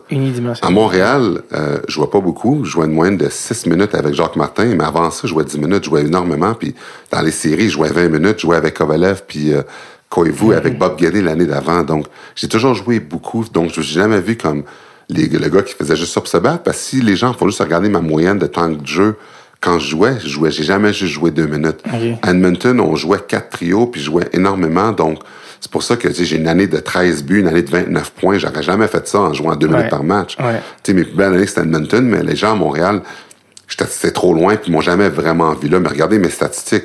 J'ai des meilleures statistiques que Trevor Mohan de toute sa carrière. Ah ouais. Trevor Mohan, Travis- il se battait Travis pas, le Mohan. Travis Mohan, Ouais. puis il se battait pas, là. Ouais. Fait une en saison de ligne. 30 points euh, par année. Si tu joues 10 minutes par game, c'est excellent. Ouais, c'est ça. Fait que c'est pour ça. Puis, tu sais, c'est comme, pour ces raisons-là, dans les statistiques, même, même une année Edmonton dans les playoffs, même si on a sorti en première ronde, j'ai fini meilleur, marqueur dans les séries. Puis ça, c'est toutes des choses que le monde ne savent pas, mais c'est dans les statistiques que tu peux le voir. Fait que je, je faisais pas juste me battre, je jouais aussi. Fait que quand tu regardes l'homme fort qui joue deux minutes par match, qui fait juste se battre, oui, c'est dangereux, ça, il faut enlever ça. Mais la job de l'homme fort tel quel, moi, je suis contre le fait qu'on enlève ça parce que probablement c'est ça qui a mis du pain sur la table pour moi. Ça Ouais. serait hypocrite maintenant je suis retraité de dire on enlève les bagarres dans le hockey parce qu'il y a un gars qui joue junior qui espère que ça va rester pour avoir un job comme que moi j'ai eu. Puis d'un autre côté, les batailles, c'est ça qui fait que ça garde une- un côté honnête dans, dans le hockey que les gens sont obligés de répondre de leurs actes. Quand, quand on a fait un vote avec la saison des joueurs, tous les joueurs ont voté à 95% qui voulaient que les, les batailles restent parce que garder les gars euh, plus honnêtes. Là, il y a moins en moins de batailles, mais il y a plus en plus de coups vicieux. Parce que des gars comme Matt Cook, maintenant, sont protégés parce que maintenant, tu peux cross-checker le monde, frapper le monde par derrière, puis tu seras pas obligé de répondre de tes actes parce que maintenant qu'ils ont enlevé la règle d'instigateur, maintenant, si le gars ne drop pas les gants, puis tu sautes dessus, il y a cinq minutes, puis il se fait suspendre, puis that's Ouais, ouais. Fait que là, t'es pas obligé d'acheter les gants. Il y a moins en moins de combats, mais il y a plus de coups vicieux, il y a plus de suspension, il y a plus de coups à la tête. Parce que les gens pensent tous que, oh, si on enlève les bagarres, on vient de régler, régler le problème de coups à la tête. L'année passée, il y a deux, il y a deux commotions dues à des combats, mais il y a tout le monde a des problèmes de commotion. Le Crosby, tout le monde, c'est pas à cause des combats, c'est à cause des coups vicieux. Le monde se respecte plus parce que là, t'as plus besoin de te répondre à tes actes. Puis c'est ça qui fait que maintenant, le monde, tout le monde se cross-check, les bâtons sont toujours dans les airs, puis ça change la qualité du produit à cause de ça. Puis l'autre affaire aussi, c'est que tu sais, les gens qui partent contre les combats, mais pourquoi quand on regarde un combat dans nationale, tout le monde est debout sur leur siège, puis tout le monde gueule? Quand le monde va rester assis, ils vont commencer à huer, et là, on va dire, il y a une tendance qui commence à changer. Ouais. Mais les gens sont toujours debout sur leur chaise, les deux équipes sont toujours debout, puis ça amène de l'énergie, ça amène quelque chose d'excitant. Puis quand est-ce qu'on voit un, un heavyweight, un gars qui est gros se battre contre un petit, ça arrive jamais. C'est toujours classe contre classe normalement, puis quand tu te bats en plus sur la glace, t'es en déséquilibre, t'es sur des patins, c'est pas la même force de frappe que quand tu te bats sur des souliers. Fait que toutes ces choses-là combinées ensemble, on pourrait en parler, là, puis je pourrais Ouais, en parler ouais. pendant des heures, mais Ouais. Les gens qui disent ça, ils, comprennent pas, ils comprennent pas la game, puis ils comprennent même pas les joueurs eux-mêmes, parce que quand je parle que 95% des joueurs de la Ligue nationale ont voté que les batailles restent, là-dedans, là, la majorité là, se battent pas. Là. Ouais. Quand on parle de 95%, des- il faut que les gens comprennent que dans la Ligue nationale, dans les équipes, c'est pas tout le monde qui se bat. Il y en a qui se battent jamais. Mais même les stars, le monde qui se battent jamais, reconnaissent que les batailles sont importantes pour que eux, ils puissent continuer à jouer au hockey sans penser que quelqu'un va venir les arracher la tête ou les, les genoux, quoi que ce soit. Ils savent que ça garde les gens honnêtes, les joueurs honnêtes. C'est pour ça que c'est une partie qui est intégrante, qui est importante de l'hockey. Ça a toujours été là depuis le jour numéro un, depuis le début des temps. Puis là, tout d'un coup, on parle d'enlever ça. Mais la Ligue, la seule raison pour laquelle ils parlent d'enlever ça, c'est parce que là, ils ont peur de se faire poursuivre, comme dans le football, par rapport à une de commotion. Puis ils pensent que ça, ça va aider à rayer, rayer le problème de commotion. Parce que quand tu regardes ce qui est arrivé aux derniers bagarreurs qui ont des problèmes, quoi que ce soit, on n'arrête pas de parler de ça, mais alors que le, le problème va s'accentuer, puis ça va être encore pire quand ça sera plus là. Parce que oui, ça s'en va vers ça, éventuellement, il n'y en aura plus, mais quand il n'y en aura plus, les joueurs vont être encore plus vicieux. Parce que ça assure une, justice, Ouais. dans le fond. Ça organise le chaos, si on veut, Ouais. s'il y a des gars. Euh, Georges, merci. Il y a tellement d'affaires à parler, mais merci euh, d'avoir pris le temps. Euh, on peut t'écouter parce que maintenant, tu es au 91.9. Oui, à tous les jours, de Lundi. 1 à 3. Lundi, au, lundi, Ouais. lundi au vendredi de 1 à 3 avec Gonzo, anciennement de Musique Plus pour ceux qui ont mon Ouais. âge. Euh, et euh, écoute, euh, merci d'avoir pris le temps. Merci d'avoir pris le temps de nous parler, puis bonne chance. Ben, merci beaucoup, ça fait plaisir. Merci.